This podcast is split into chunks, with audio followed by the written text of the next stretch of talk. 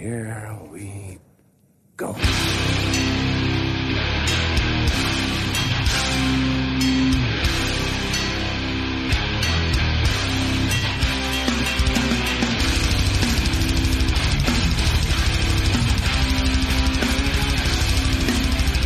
Yes, nere på noll. Då sitter vi här runt bordet, jag och David, tillsammans med, för andra gången, Tredje. för tredje gången, Johan Terak.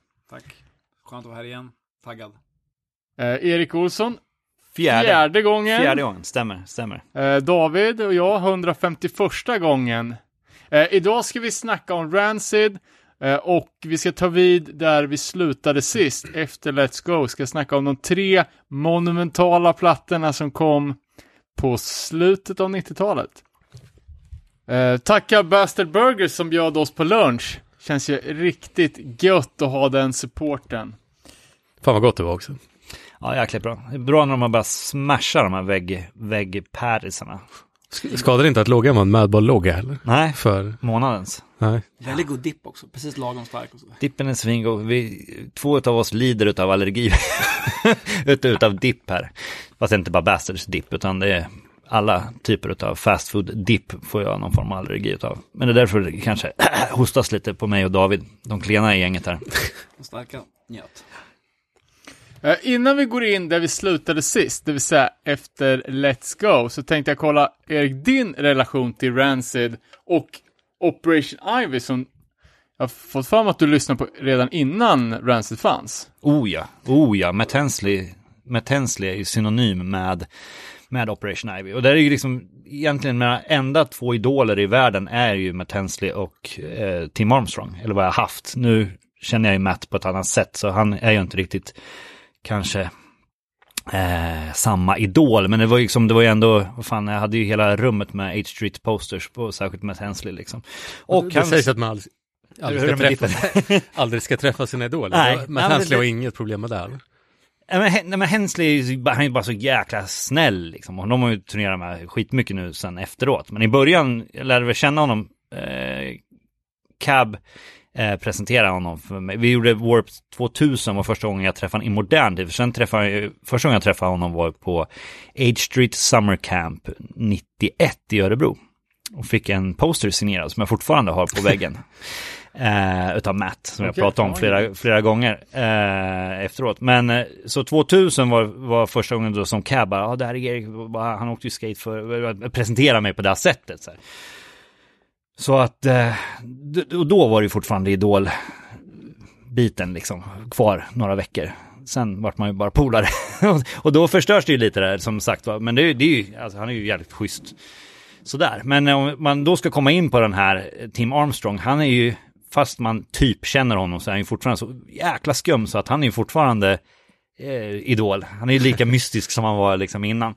Men tillbaka till det där så Matt Hensley då skatade ju i de här det var väl i, första var väl när han körde Knowledge, det var den här filmen som kom mellan eh, Shackle Me Not och Hocus Pocus, den här bootleg-filmen. This is not the new age street. Exakt, då kör han till Är det då han Knowledge. skejtade Dr. Martin? Japp, Eller? han kör en, gör en lipslide det första han gör och, och knowledge drar igång. Och det, är liksom, det, är- det är det bästa, det var det bästa jag hade hört liksom. Och eh, sjukt också i efterhand så har jag pratat med Matt om det här att, eh, att han, han, det var han som sa till Tony Magnusson att ta med Operation Ivy. För det var han som lyssnade på, på, på Operation Ivy. Liksom. Det hade, hade inte Tony Magnusson någon, någon koll på egentligen i, i de här Street-filmerna.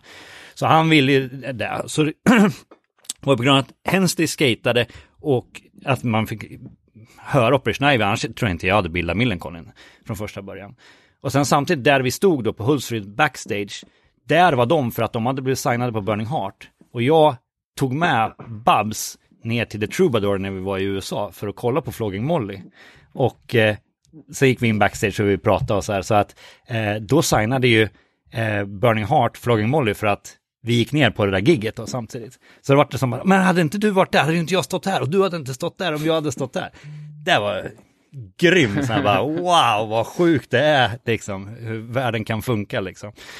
Men eh, då i alla fall så liksom var det Operation Ivy. Och för Operation Ivy för mig, det var ju liksom skateboard. Det var ju liksom inte punk. Och det var lite där ni pratade om i förra avsnittet, liksom att just med Millencolin så vill man ju liksom starta ett band som spelar den här typen av musik som var Kalifornien helt enkelt. Och då, vi fattade ju liksom inte att det här var deras punk på den tiden, vi kallade det för US Hardcore. Och eh, det var liksom, skateboard var helt synonymt med det hela. Men de här åren då, precis när Millencolin bildas, hade den stora svenska, svensk punkvågen slagit igenom då, The Birdnest?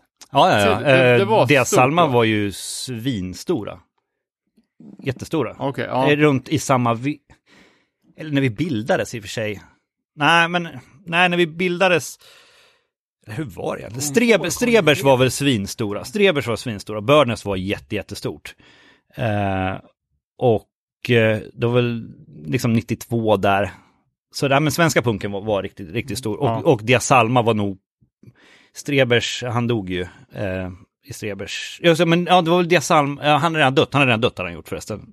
För att han dog han dog eh, när han skulle, på dagen, samma dag som Larsson skulle spela med sitt band Kung Pung, skulle spela förband till Strebers. Så, vart Okej. det, så vart det inställt för han hade omkommit i en bilolycka då, Shit. samma dag. Så det där var ju innan Millencolin. Hon får, Han gick den, bort. det är från 93, singeln där. Vilken då? Hon får, alltså singeln. Är det 93? Ja men då är det, ja, ja men just det, men nu, nu yrar jag lite också. Ja, men det är nog ett litet glapp mellan. Nej, men det är ju som så att den nya trummisen började ju, nya, ja, det började en ny trummis i, i Strebers.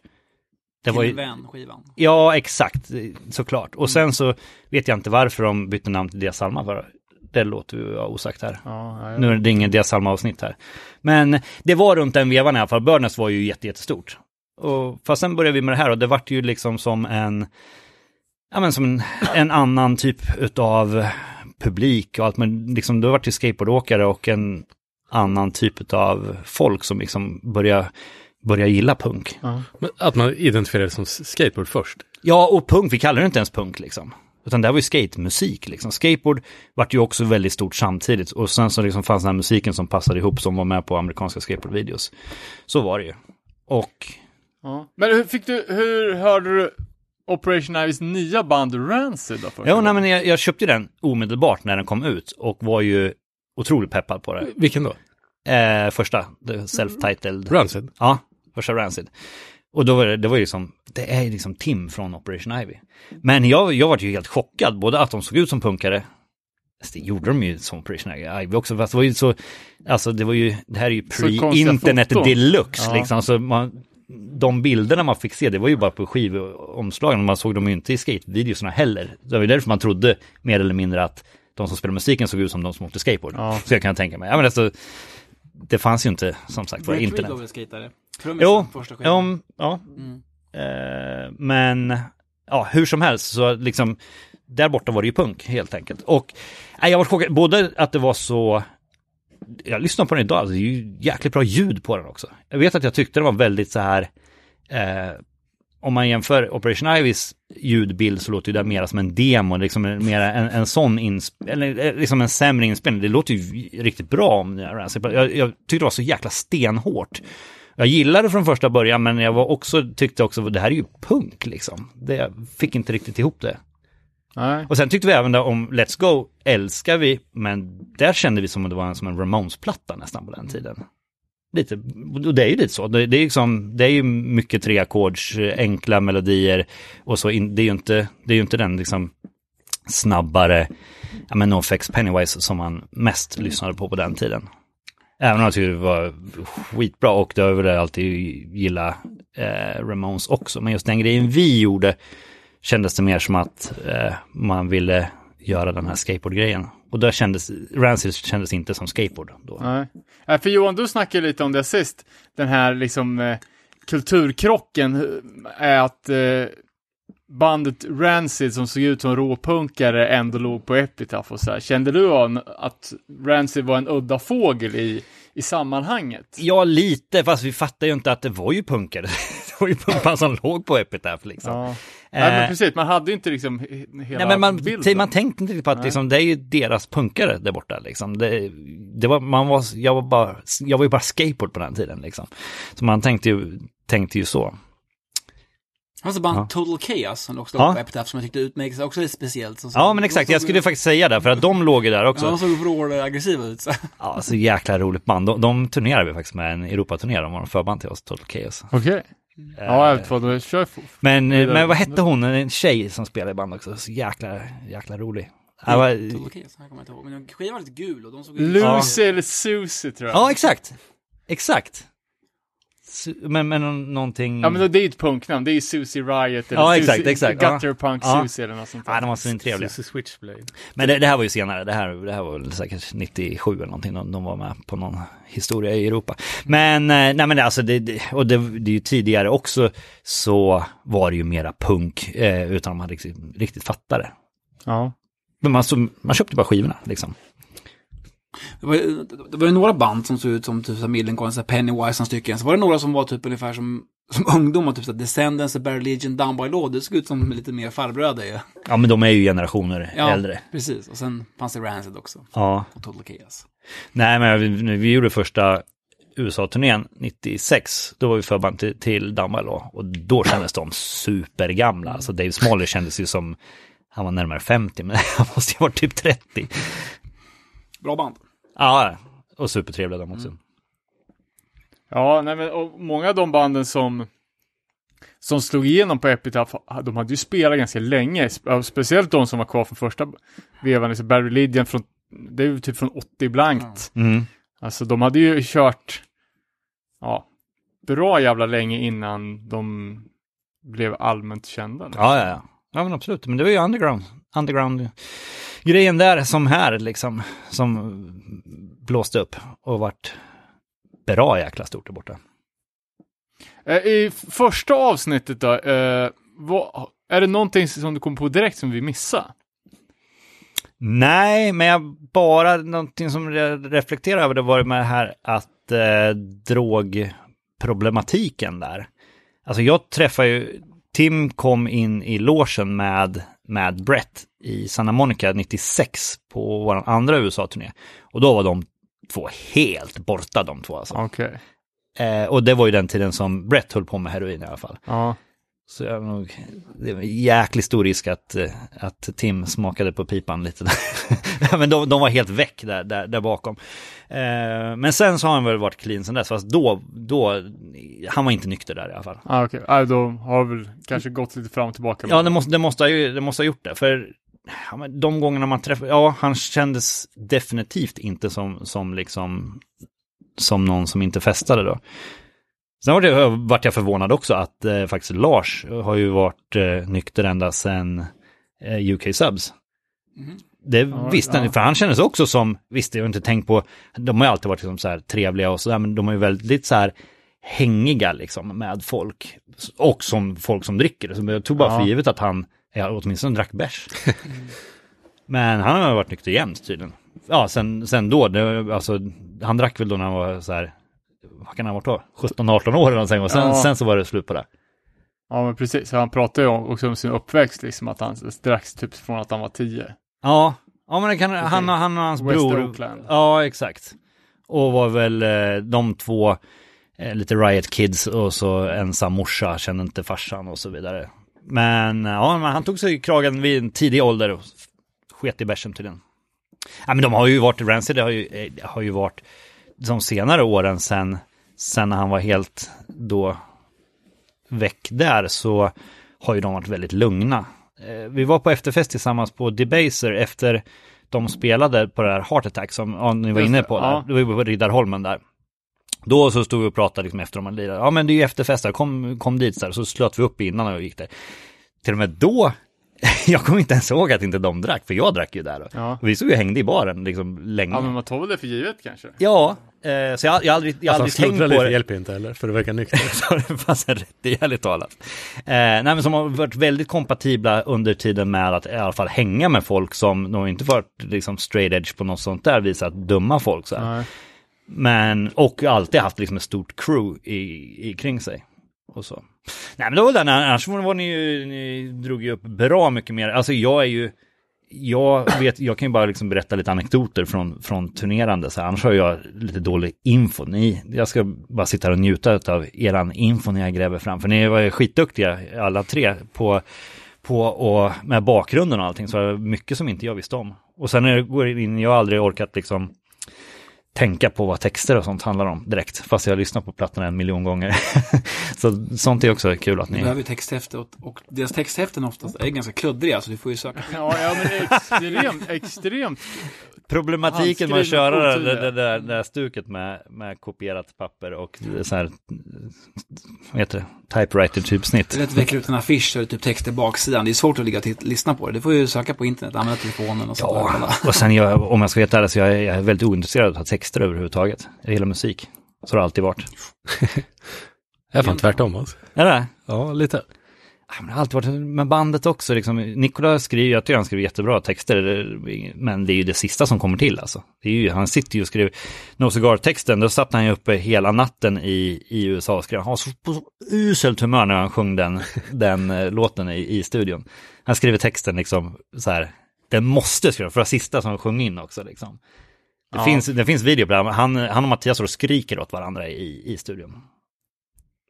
Så dålig stämning var det. Men det, var, ju det absolut funkar inte- ju i alla fall. Inte hit, men jag typ har alltid tänkt att ma- man hör musik så jävla olika. Mm. Jag hör ju typ text först Ja, det gör det. och sen hör jag gitarrer, trummor. Ja.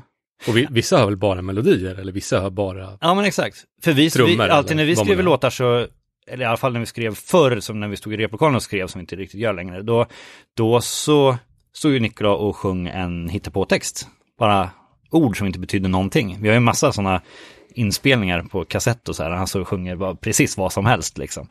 Eh, för att det var liksom, ja, sångens harmon, harmoni med, med musiken helt enkelt och tempot och så vidare. Det, liksom, det har varit fokus hela tiden.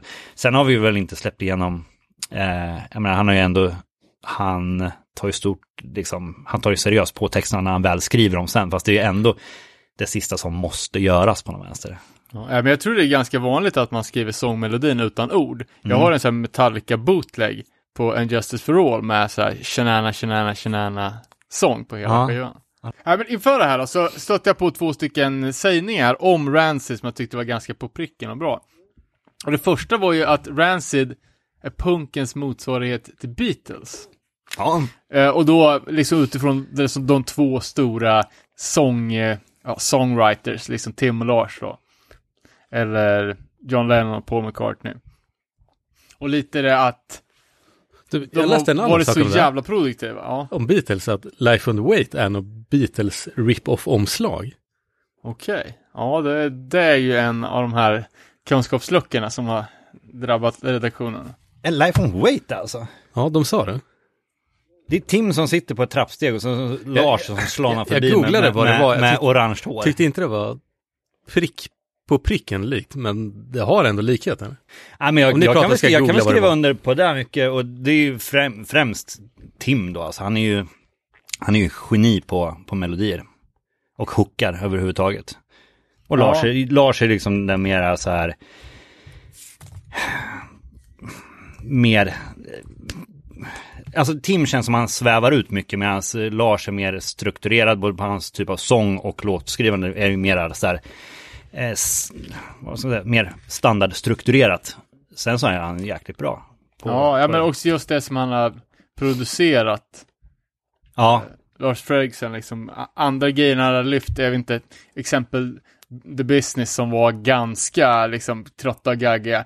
Så gjorde han den Truth-plattan som helt plötsligt vart så jävla superfräsch och relevant. ja.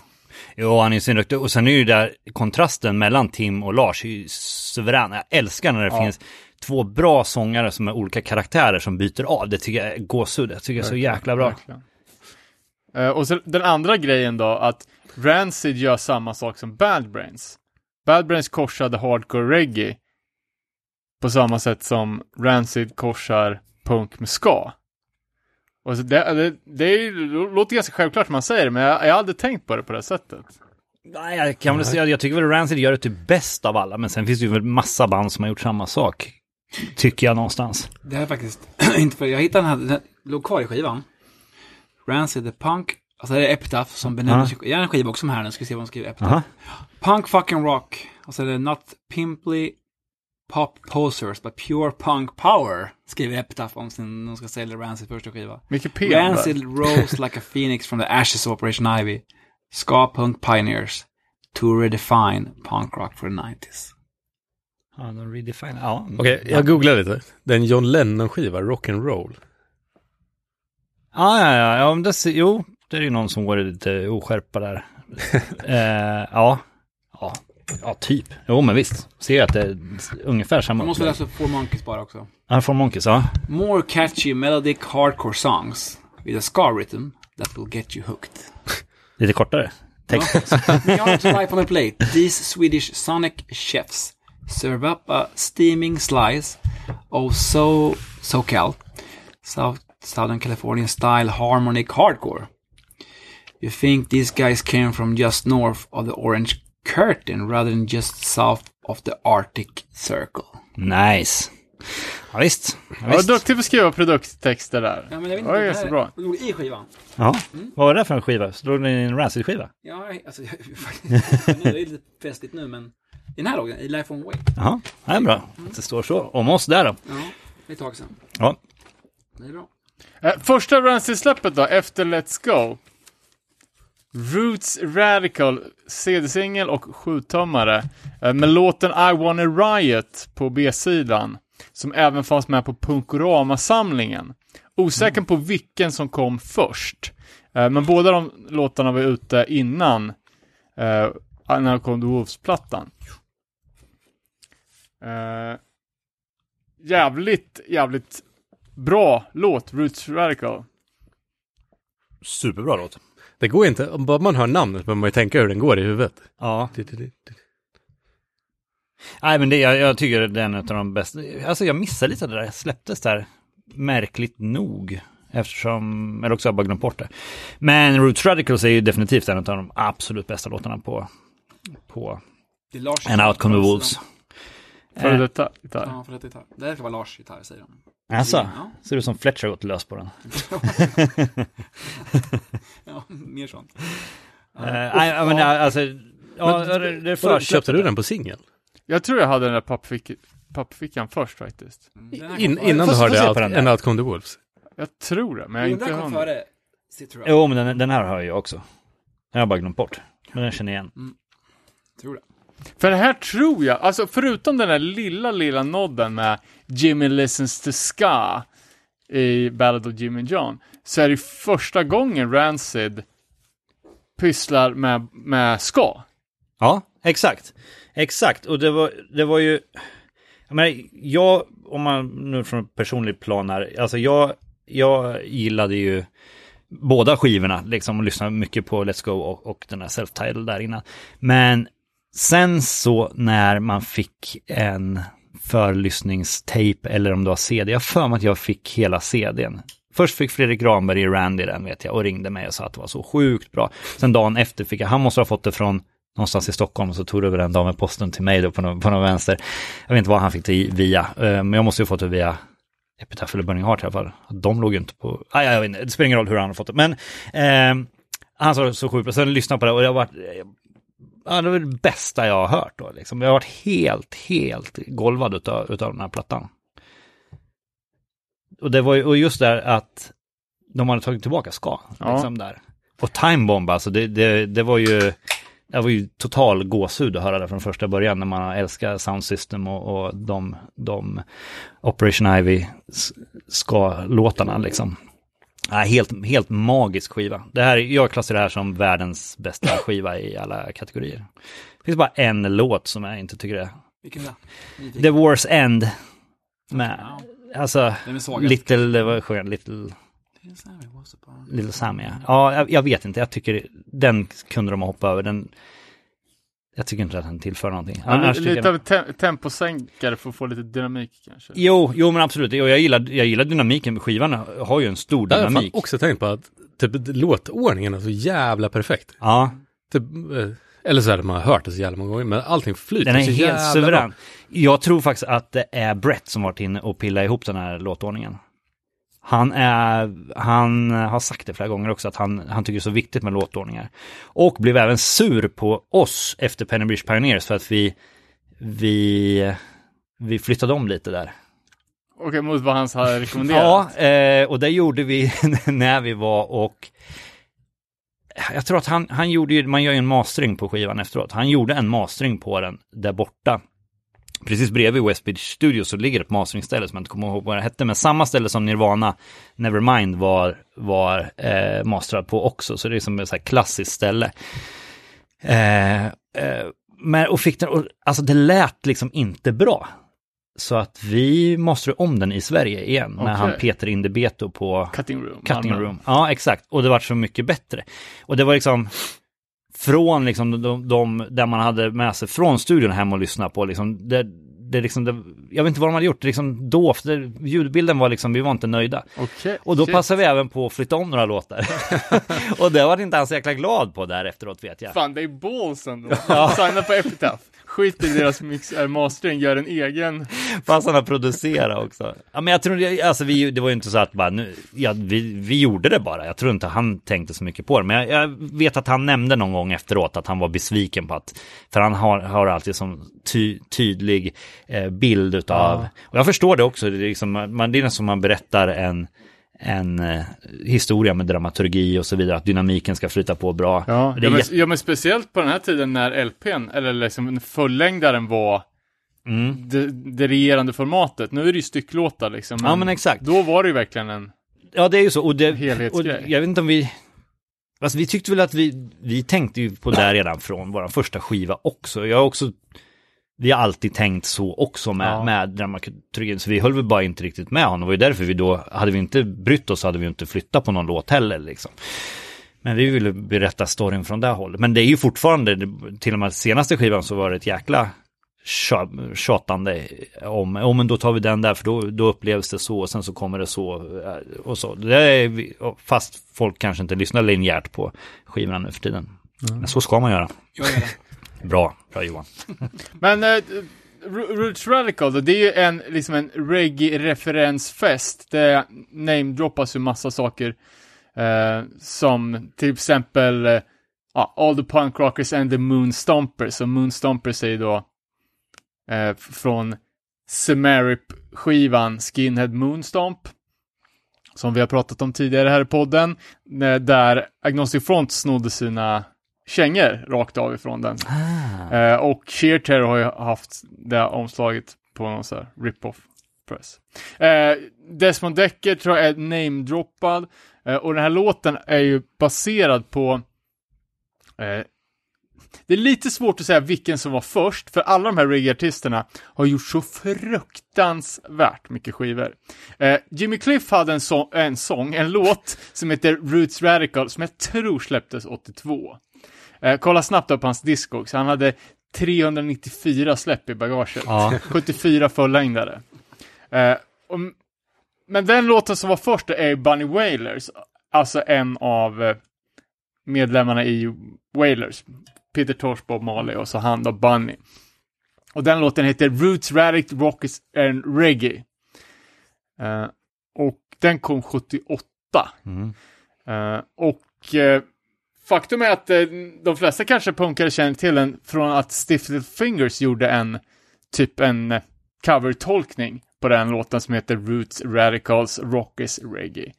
Eh, så jag tänker att vi ska klippa ihop någonting snyggt av de här låtarna så får man höra för det är väldigt tydlig inspiration från, från de här gamla reggae-klassikerna.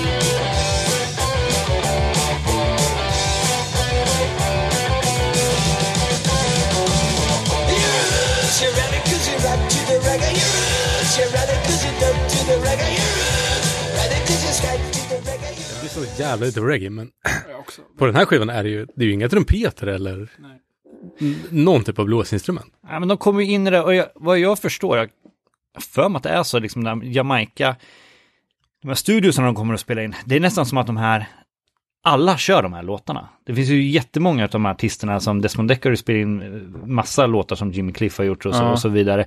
Det är som att eh, jag tror, jag, jag tror man, man, ja, ja, nästan så här, att man, de tolkar, den tolkningen är så, den, Ja. den, den, den är Ja, men så är det ju inom country också. Jo, Alla men det, jag in tror det är lite, och det var väl liksom exakt i, i den här gamla, med de här, och från liksom när blues blev rock och det här, liksom, det är ju producenter som skriver låtar och så här, den gör den här låten och den gör den här låten. Så bara delar ut dem till ja, men artister. lite, och sen så är det väl liksom, det här är en talangfull sångare, han kommer in, och han kör den låten och så gör han den sin egen fast den har ju fortfarande spelats in. Jag tr- tror det är ett sånt tänk och det, det kanske något sånt som eh, ja, men Tim och de plockade upp också, såg liksom community-känslan i det hela. Det går ju liksom lite hand i hand med hela deras grej. Ja, Nej, för även om man hade fattat Operation Ivy ska-kopplingen ganska, ganska enkelt, men just det här liksom, ja men roots, Mm. reggae, fa- fascinationen, då har man ju hört jättemycket senare liksom att de är till och med Lars, som man bara tror lyssnar på Motorhead och Oi, liksom,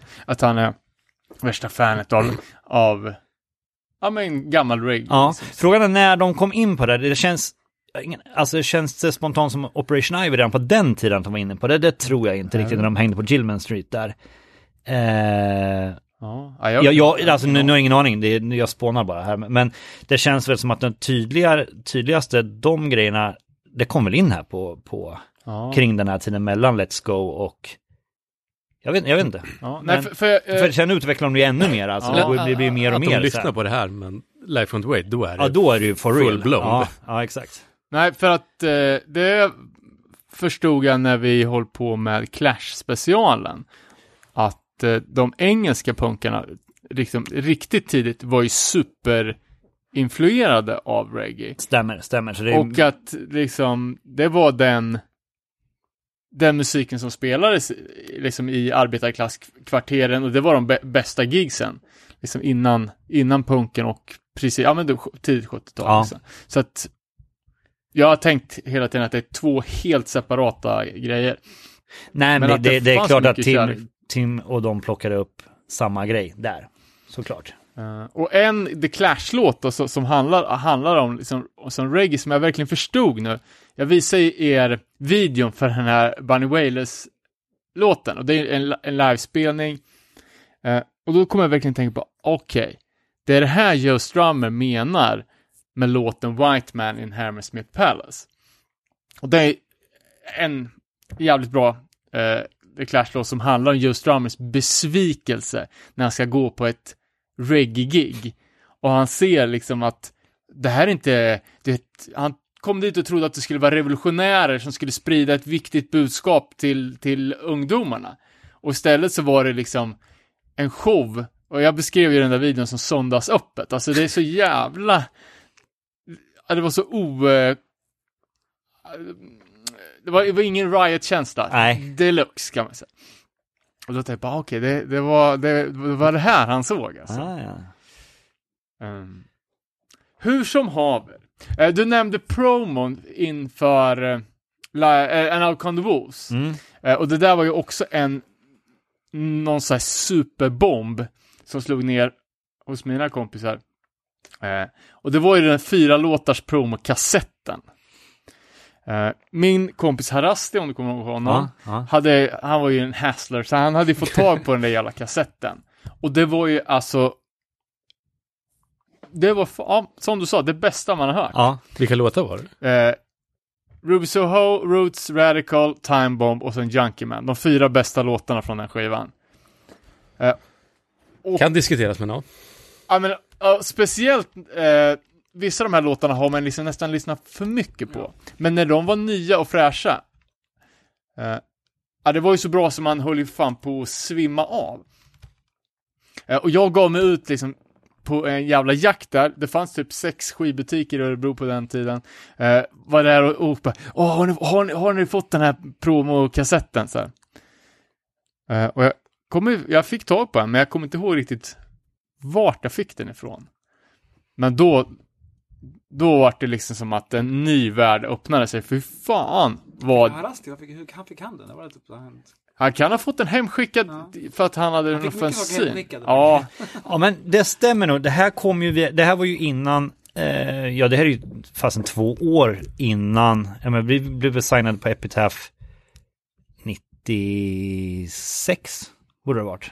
96 ja. Så det här är ju åtminstone ett år innan vi blev signade och sen så tog det ju ytterligare ett år innan Burning Heart fick någonting att göra med Epitaph liksom. Så Ja. att man, jag har hela tiden trott på något sätt att jag fick det via Burning Heart, men det fick jag inte, utan antagligen fick jag det via Epitaphs svenska distributör som typ Playground eller något sånt där. Jag vet inte vad de ja hette. Border. Border. Saker till ju. Ja. Border, ja men då, då var det via dem man, man fick det här helt enkelt. Ja. ja. Pennywise-kassetten du har fått dem en gång. Ja. Så det typ uh, Keep this cassette or Pennywise will beat, eller or Fletcher will beat you, stod det på den kassetten baksidan. ju, Att han, om man ger bort den så kommer Fletcher komma och Ja. direkt. Nej, för det, det är ganska konstigt. Alltså, det här var ju under den tiden, alltså, tryckta kassett, kassetter, eller sen, ja men alltså pro-gjorda kassettband fanns ju typ inte.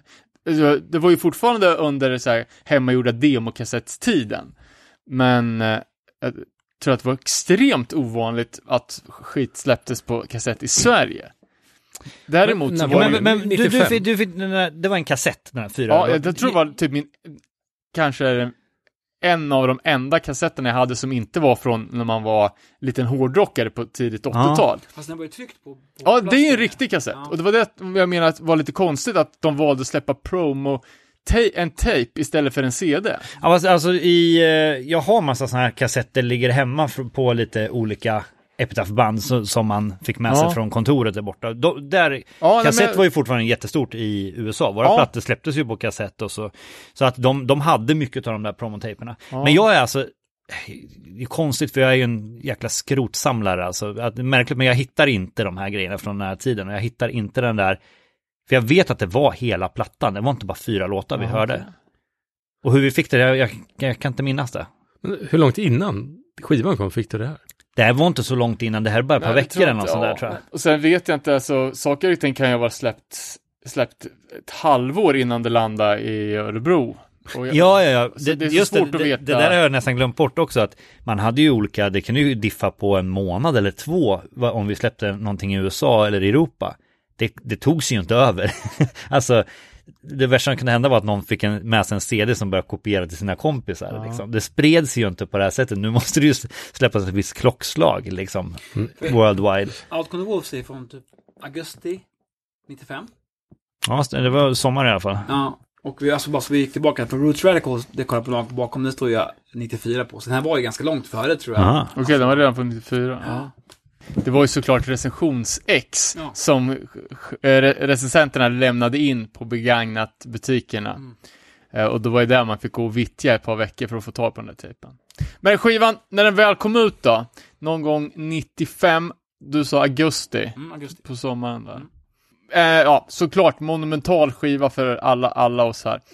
Eh, inspelad i Fantasy Studios i Berkeley på hemmaplan, sex veckor. Eh, samma studio som, eh, som eh, Let's Go spelas in i. Men av någon underlig anledning, jag vet inte varför, så spelar de in eh, lite solon och overdubs i Electric, La- Electric Lady Studios i New York. Eh, och det är ju som att ett band från Örebro skulle åka till Spanien för att lägga, lägga lite fin på lägg. Eh, Ja, särskilt på den här tiden också när man måste flytta med rullbandstejpen också. ja, ja, just det är det. liksom Ja, det, man tänker att man bara det är en någonting. praktisk grej som är lite bökig med att spela i olika studior. Och det kan vi komma till Life Won't Wait sen, vad de måste ha frakta. Ja, fan det har jag inte tänkt på. Eh, men lite då med, med det här New York-besöket, för det verkar ha, ha haft ganska stort avtryck. Eh, jag läste en... Det, det är så här Berkeley Music Chronicles, typ. Eh, där det står om ja, men folk som har varit med under inspelningen av olika plattor. Då. Eh, och då är det från en... Eh, någon typ av, eh, tror han är typ inspelningstekniker för, för Rancid då. eh, som berättar om när de träffade James Dennis Carroll. Eh, som, eh, eh, eh, ja men ni känner till bok, boken Basketball Diaries och filmen?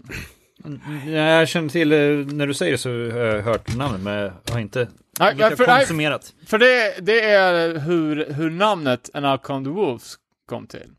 Eh, För det här var tydligen en, eh, en ja, men typ basketlegend från New York som släppte en, en eh, bok, en dagbok som handlar om hans liv mellan att han var 12 och 16 år.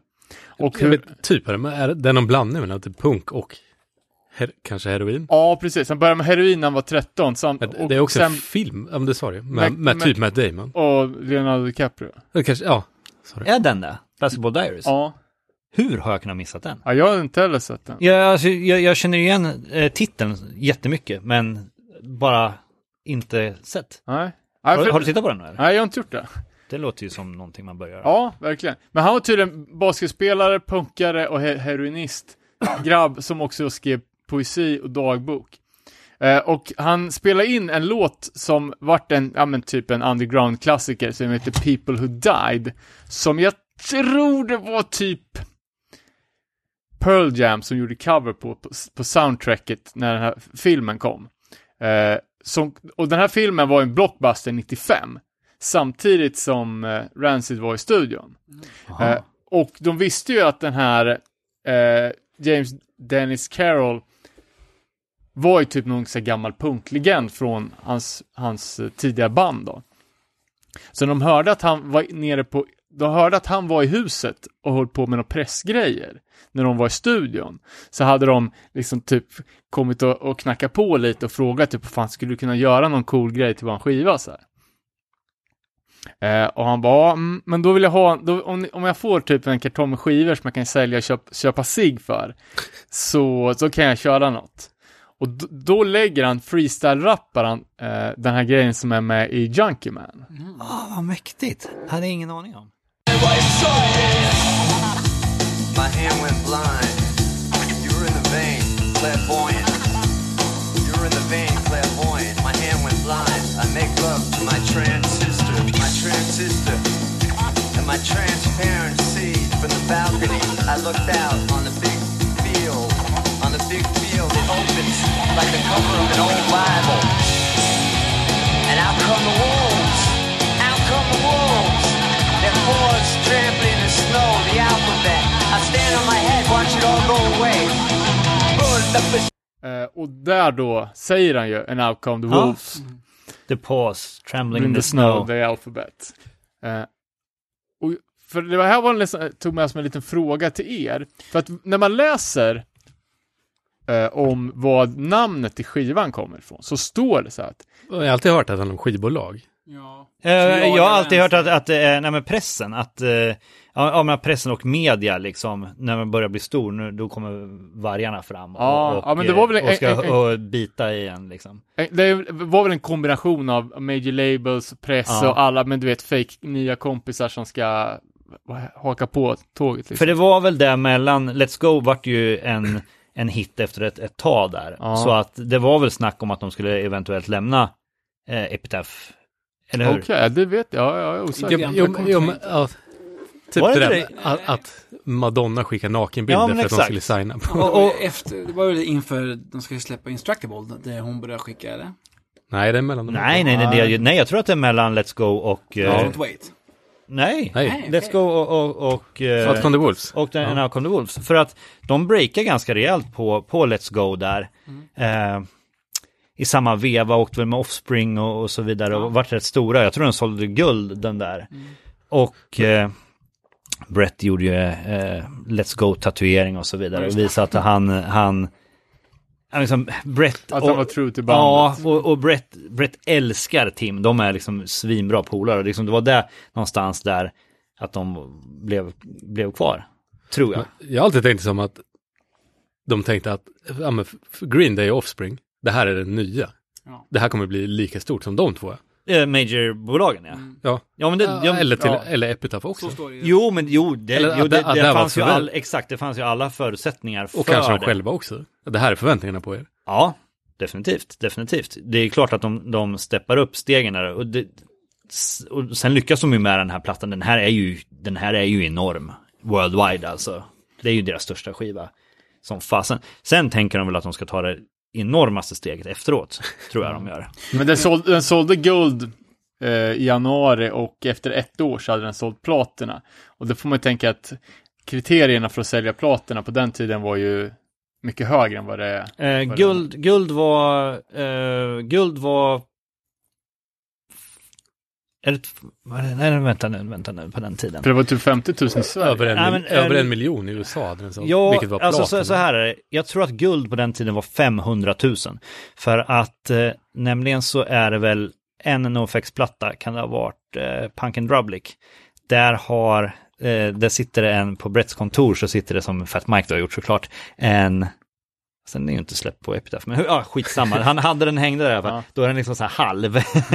Sen liksom så här, gjort ändå en så här, allting är så här avkapat, så det är sålt halv, Punk and halva guld. Måste ju.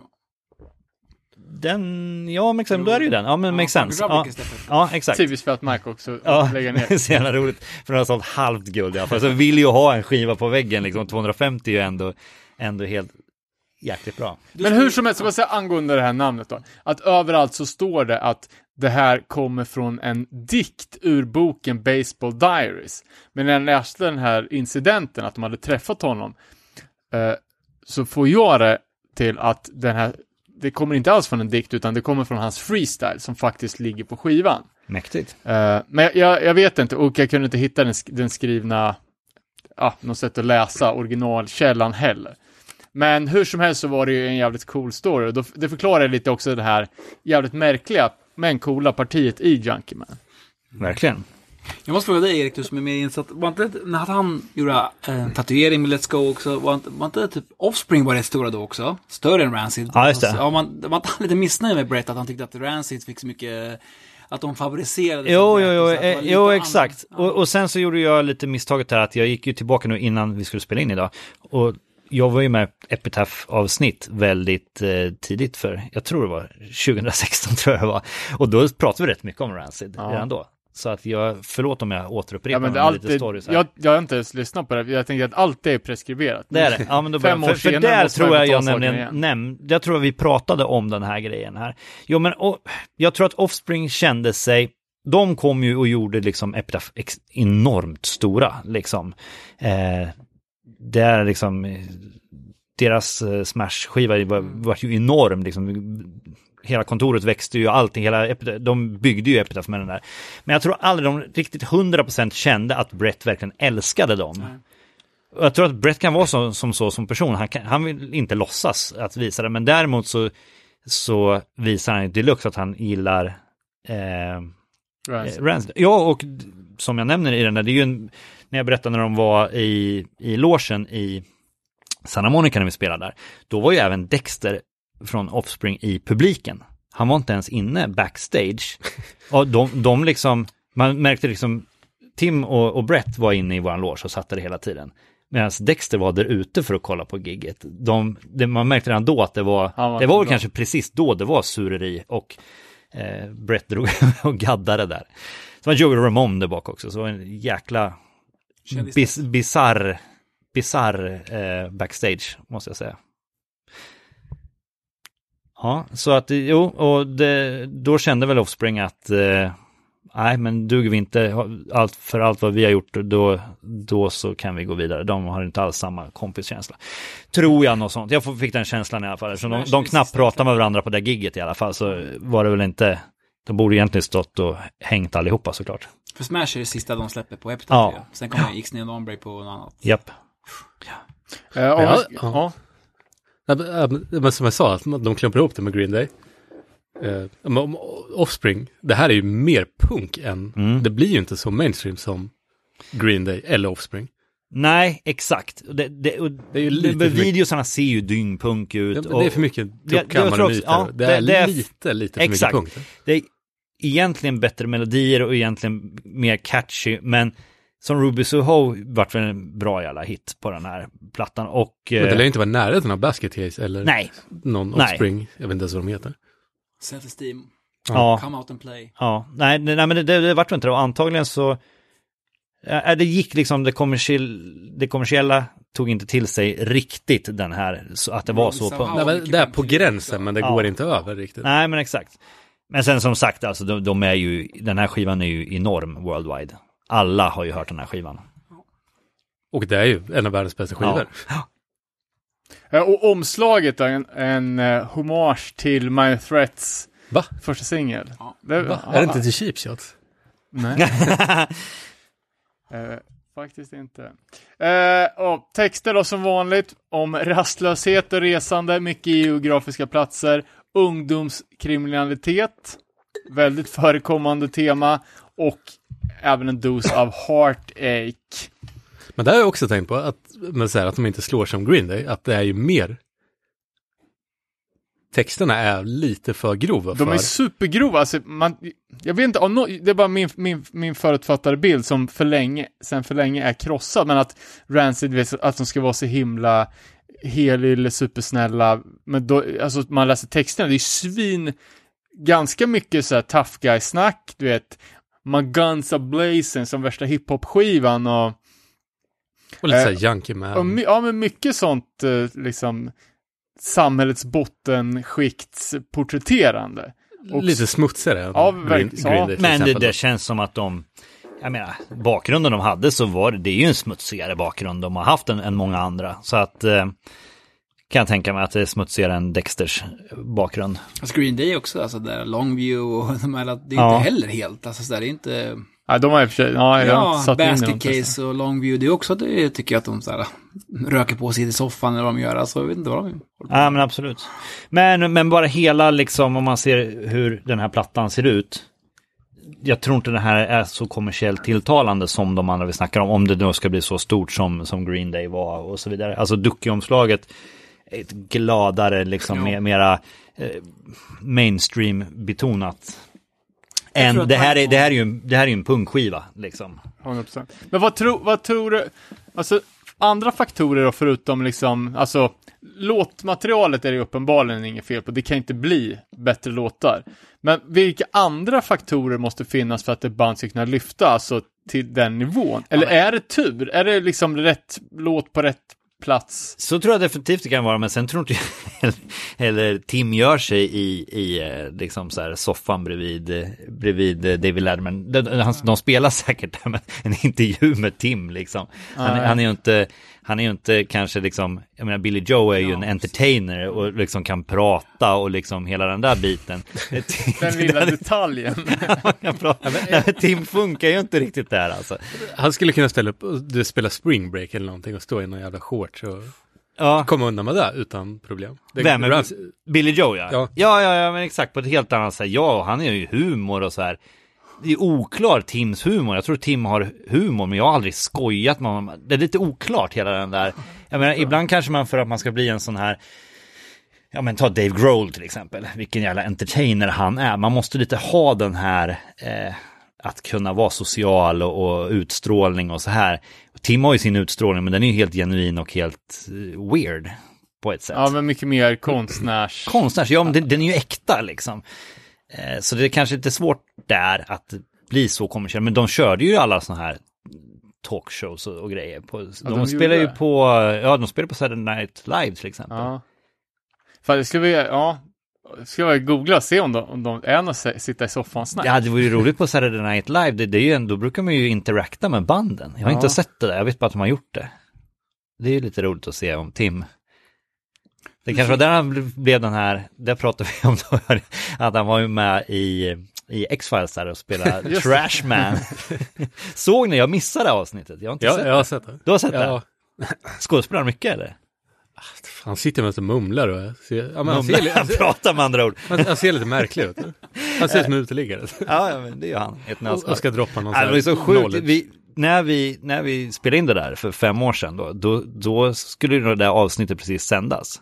Men jag har så sjukt misspeppad på de här nya X-Files avsnitten Ja, som kom, för de var så jäkla dåliga så att jag sket i det trots att Trashman skulle vara med. jag, jag, jag tänker att det är lite grann att de här låtarna som Time Bomb och Ruby House skulle lika mycket kunna slå och eh, om de hade kunnat eh, varit annorlunda som karaktärer som Smash i alla fall, Ja. tycker jag. För Smash är, alltså Self-Esteem är lättlyssnad sådär, men den skivan är ju typ hårdare än den här. Jag tror inte, alltså Smash den sålde ju någon, någon miljon ex, typ som, alltså, jag tror inte att Offspring blev riktigt stora förrän, vad heter det, Pretty Fly for a White Guy. Det var Men då Smash de blev så. mest av- det är Jo, mest jo, av men- alla independent Ja. i världens historia. Jo, men det, det var ju, de sålde väl 14, 14 miljoner Ja. ut, utav, Okej, utav stand, stand corrected.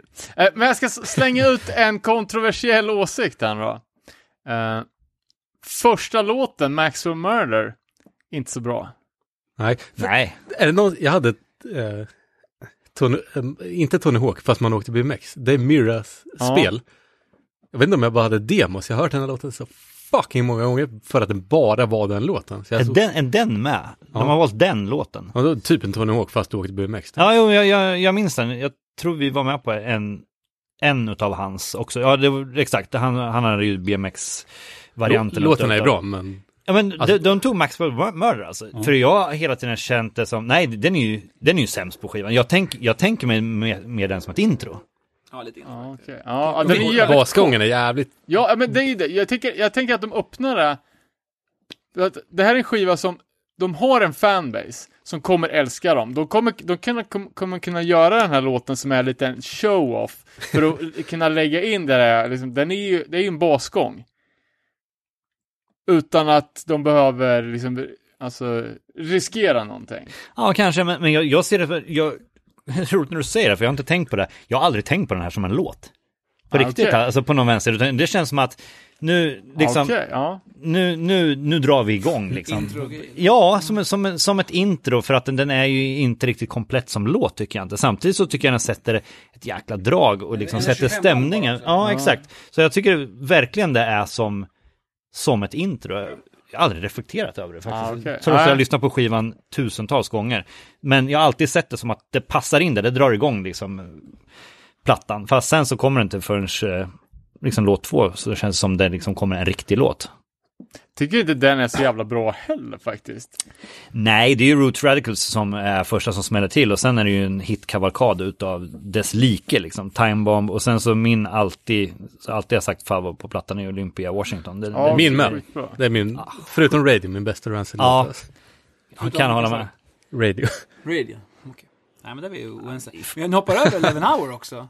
Den Jag, jag, de... ja, jag, vet, jag vet inte. Ja, men jag- jag, jag- tycker den är så bra. Ja, men jag, jag tycker att den är svinbra. Allt är bra på den här skivan. Eh, Det, det är The War's End som jag tycker är lite sämre och sen Maxwell Murder då som, som låt tycker jag inte är riktigt bra. Jag tycker Le- The Eleventh Hour är, är jätte, jättebra men alltså den bleknar ju med den smäller till med Roots Radicals. Den eh, sålde efteråt. mig på t-shirt. Basic Rocken köpte jag den med Eleven Hour till t-shirt med den ju. Så den var ju Har Skärpa. gjort en t-shirt bara för Ja, den låten? Eleven Hours. Den texten på ryggen har jag. Jaha. Ja, eh, nu, alltså när man säger att den inte är så bra, då är det jämfört med de, de andra 22 låtarna på skivan.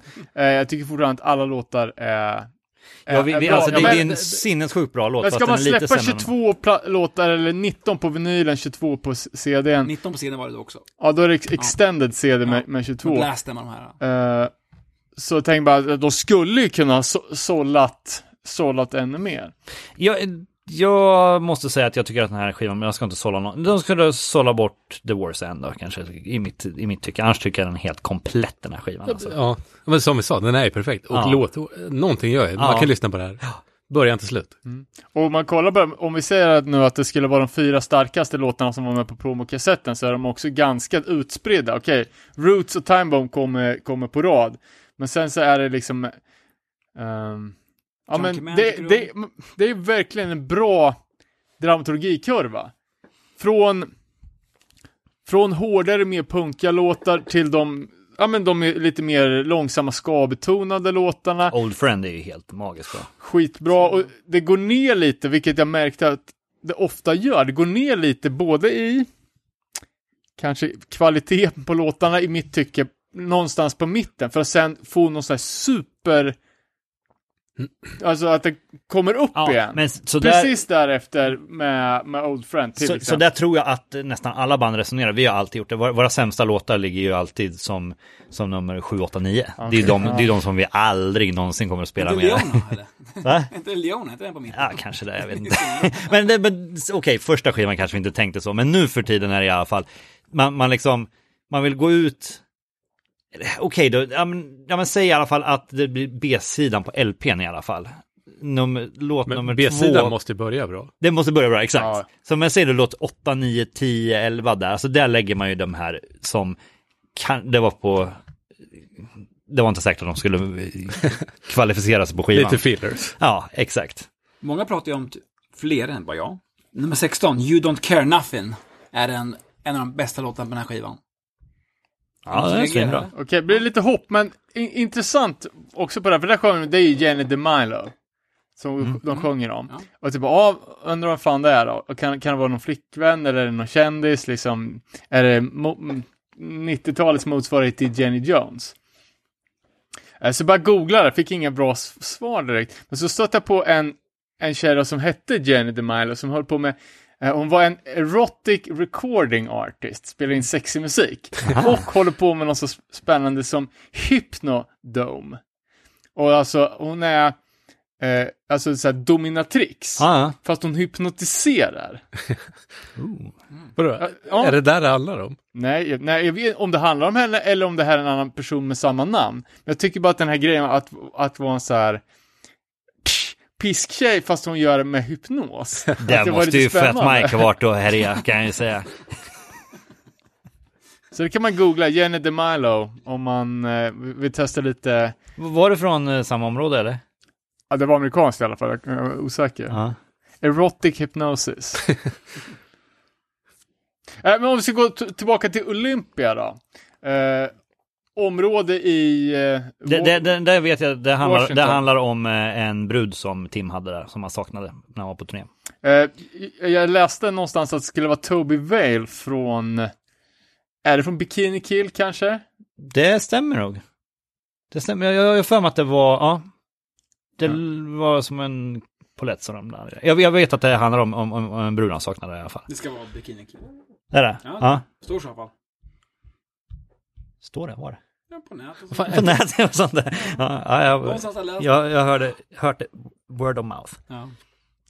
Nej, men jag kan bara ta en an, annan Olympia-grej och med, med att Rancid verkar hängt lite med dem från Riot Girl-scenen. För att eh, innan så, när de släppte den här Roots Radical 7 eh, så finns det en demo som är från samma session med en jävla massa låtar och det kör de en Frumpis-cover och det är ett av de andra Riot Girl-banden från Olympia.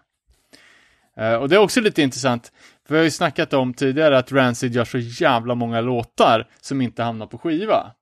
Eh, så på den här Roots Radical-demon så finns det fyra låtar som är osläppta, båda som hamnar på skivan, eh, två ski- skivor som hamnar sen då på en Alcon the Wolves, eh, och en Sick Overall-cover och då den här Frumpis-covern.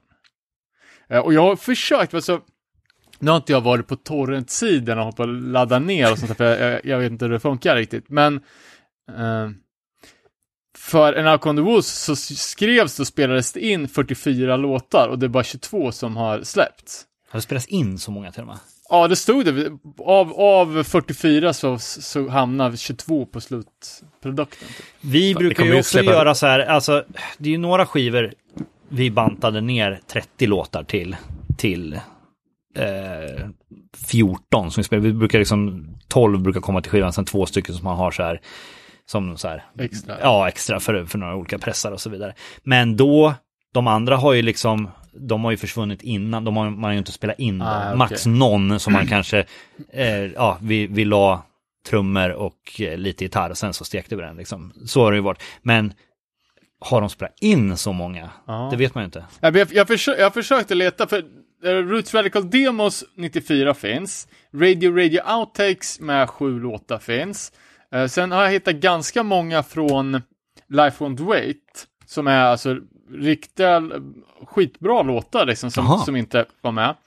Eh, och sen finns det jättemycket låtar från den tidiga eran som finns på en bootleg som heter eh, Demos from the Pit.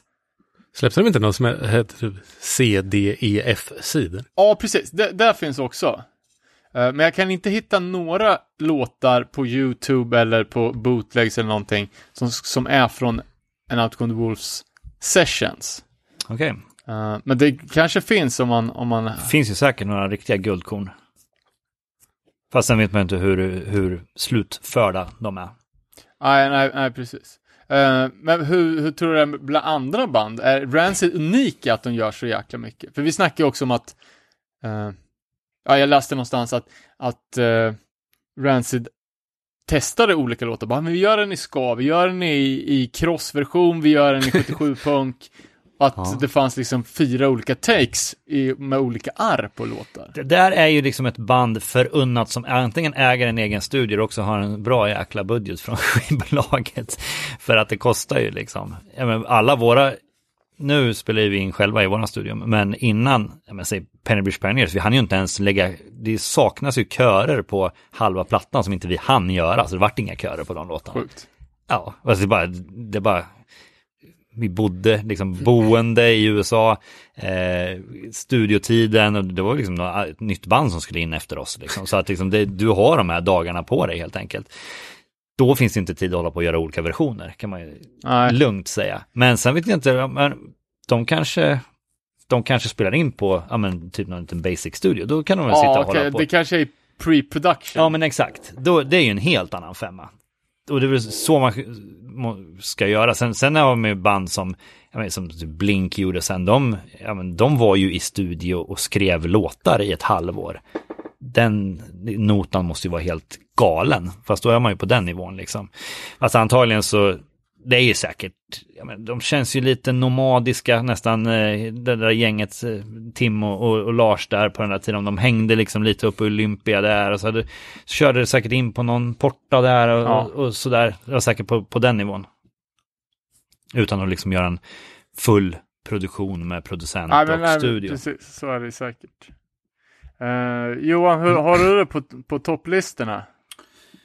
Topplistorna har jag fått, För, föra topplistan på, på Outcome the Wolves. jag har fått lite kritik från första avsnittet. Inte alls. Nej, men eh, det- jag har ju mycket topplistor och jag vill gärna lägga låtar högt upp och hylla dem. Det är bara för att jag tycker om dem så mycket. Men ska jag, eh, jag ska komma med topp tre nu från Outcome the Wolves. Och efter mycket fundering så är nummer ett, nummer 16, You Don't Care Nothing. Låt nummer två, nummer sju, Junkie Man. Och nummer tre, nummer 11, Journey to the End of the East Bay. När de pratar om tiden i Operation Ivy. Started 87, ended 89 och allting. Det är topp tre. Ja, och där beskriver de ju också liksom hur Operation Ivy-bandet, eh, ja men att det gick för bra så att de, de klarar inte Nej. av att, att vara ett band längre. Det blev för mycket ståhej helt enkelt. Ja, jag hörde det där när ni pratade om det. Det stämmer, fast det är ju typiskt lead singer syndrom det där. Så jag, jag tror nog, eftersom de andra fortsatte med band sen liksom. Han eh, kör det Big Wig fortfarande, heter ju hans band. Jesse Okej. Michaels. Ja. Mm. Eh, spel, men ser fortfarande liksom att de spelar i Mm. Kanada, va? Eller, eller är det, har han flyttat till Kanada? Jag vet faktiskt inte. För det där uppe jag har sett det flera gånger. Ja, ja. Ja, det är bra låtar som du säger, fast jag håller ju inte, absolut inte med om, om, om 1, 2, 3. Ta dina då. Ja, men alltså jag är ju, jag är ju sucker för, för hittar alltså. Ja, men etta är, är, ju, är ju Olympia, helt enkelt. Två är Time Bomb, den är ju helt, alltså det är så bra så det liknar ingenting. Och eh, trea är ju Roots Radicals. De ligger där i Ja. omvänd ordning där för mig Ja, faktiskt. nej, men det är, ju- det är jävligt bra låtar. Och sen Ruby Soho är ju svinigt bra också, fast eh, de andra tre tycker jag spör. såg alldeles här i, i dagarna så var det en eh, kvinnlig wrestler som på uppmaning av Lars, tror jag, bytte artistnamn till Ruby Soho och eh, gjorde sin debutmatch nu efter pandemin som den nya punkkaraktären Ruby Soho. Det var så, för jag lyckades utan någon jäkla anledning eh, som jag inte har en aning om, utav slumpen, så i mitt YouTube-flöde så ploppade Lars upp eh, i en wrestling, eh, podd. ja, så här, som heter, det är en i Avenged Sevenfold som, om det är gitarristen eller basisten i Avenged Sevenfold som har, heter så här Drinks with Johnny eller någonting. Okej. Och eh, han är också dyng inne på wrestling. Ja. Så att han intervjuade Lars om wrestling. Ja. det är första gången jag har hört talas om detta. Man verkar superintresserad av det. Jag, or- jag, orkar inte, jag orkar inte kolla klart på hela, men Han är väl med i program som Alltså han kommenterar wrestling, Lars. Ja men exakt, Ja, exakt. så För att de Ja, hade, de, så var det, de hade varit med på en podd tillsammans. Och då han, Avenged Sevenfold-snubben, insåg bara shit, du, han han älskade Rancid också. Eh, att han hade inte heller fattat att Lars var så inne på det. Och hon hette Ruby någonting. Ja. Och de skulle bli stämd över namnet och han gick in och hjälpte till de fick heta Ruby Soho istället. Kanske. Typ. Ja, men det var en- något Sånt sånt där, där. ja. Och den här låten är ju pr- producerad av en snubbe som heter Jerry Finn. Eh, som jag sen såg hade gjort en remix på Story of My Life, va? Med Millencolin. Ja, det har Jag han gjort. han verkar vara någon demonproducent för poppunk. Typ. Green Day också Finn. tror jag. Okej. Ja, jo men han var ju liksom det hetaste namnet där så tiden. 41 och sånt. Ja, jättemycket. Eh, sjuka var att jag fick reda på på eran podd att han var död. Okej, vi har Ma- pratat om Mattias om- visste inte om det heller. Men nej, vad tragiskt. Bara kolla. Aha, 09 gick han bort. En massive heart attack. Jäkla konstigt. Jag fattar inte hur vi kunde missa det. För han är ändå sån här household som vi har pratat om väldigt, väldigt mycket. Nej, men det var ju så här att när vi signade på Epitaph så de trodde ju jättemycket på oss eh, kommersiellt. Så då så tog ju Brett ett eget initiativ och drog över lite låtar till Jerry Finn så han skulle liksom göra, eh, mixa om dem. Och det var ju, ja, mixa om liksom, så det var ju originaltejperna han hade där liksom. Sen så sa vi bara nej, vi vill inte vara med på MTV och andra kommersiella grejer. så vi i Millencolin då. Eh, så det där vart ju helt, helt bortkastat. Och då hade de det hade gjort någon sån där liksom hit-succé-mixningen. Ja, och eh, fast det här var lite, Dum fråga, men sitter det så mycket i mixningen? Ah, Alltså, det sjuka är att jag för det första hade jag glömt bort detta. Sen var det Danne som började prata om det här. Och sen så, ja, vad hände med dem? Så pratade jag med Mattias med dem. Nej, det där hände inte någonting med. Det var klantigt, vi slängde ju bort det där. Då kommer, det kommer bara, jo, det är ju visst det på USA, Losing Must 7 så står det ju produced by Jerry Finn. Så bara, Jaha, den har inte jag lyssnat på. Så den finns alltså där. Och sen så nu innan, bara några timmar sedan, då var jag nere och grävde i min, i min källare och hittade ju den här. Ja, du gjorde det? Ja, jag har mejlat den till dig. Ja, okej, fan vad fett. Eh, och satt då i mitt iTunes på min dator, gamla dator i källaren med, med CD-spelare eh, och flippra mellan eh, Life No Plate, eh, Don Svana och, och Jerry Finn och jag hör inte mycket skillnad kan jag säga.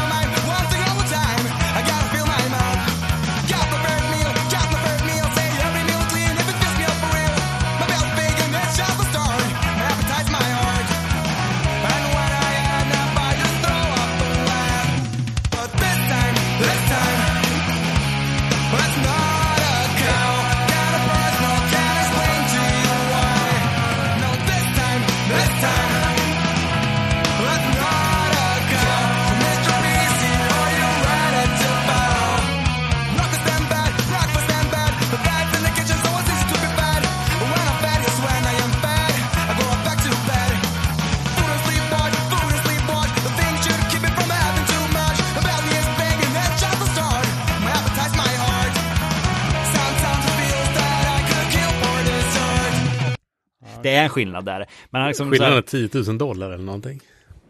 ja, så är det ju säkert, men jag, jag tycker inte det hörs den. den. Liksom det, det, det, det är väl liksom lite mer dynamik, och det är liksom lite mjukare, den är liksom finaliserad på ett annat sätt. Blåset kanske liksom är större, att det liksom lite, lite mer kommersiell, men det var marginellt måste jag säga. Jag hade hoppats att det här, wow, det här hade jag glömt bort, det här, nu ska vi Som lyssna. en kyrkokör. Ja, jag har varit lite besviken måste jag säga. Det är, alltså, som ni spelar den här i podden så tror jag inte någon som kommer känna, höra någon skillnad. Ja, vi måste ju Ja, göra det en lär vi göra. side by side jämförelse. Ja, det är minimalt alltså. Men man ska inte, en Don Svan-produktion ska man inte slänga under bussen heller. Nej, fast alltså, nej, det skulle, nej, för han är talangfull, men om, om eh, Jerry Finn skulle se studion vi spelade in den där, i, alltså, eh, Unisound, när vi stod, nej, nej, det var när han flyttade till Örebro, det är ju ovanför typ videobiljarden där.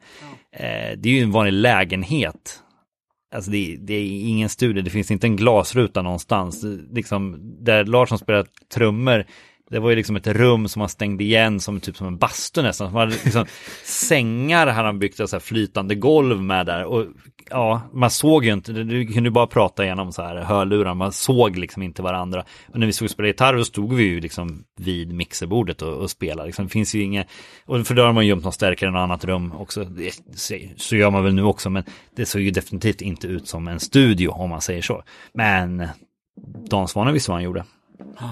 Ja, så var det. Men eh, Jerry Finn lyckades ändå inte göra några mirakel i sin jäkla mega miljon, miljonstudio.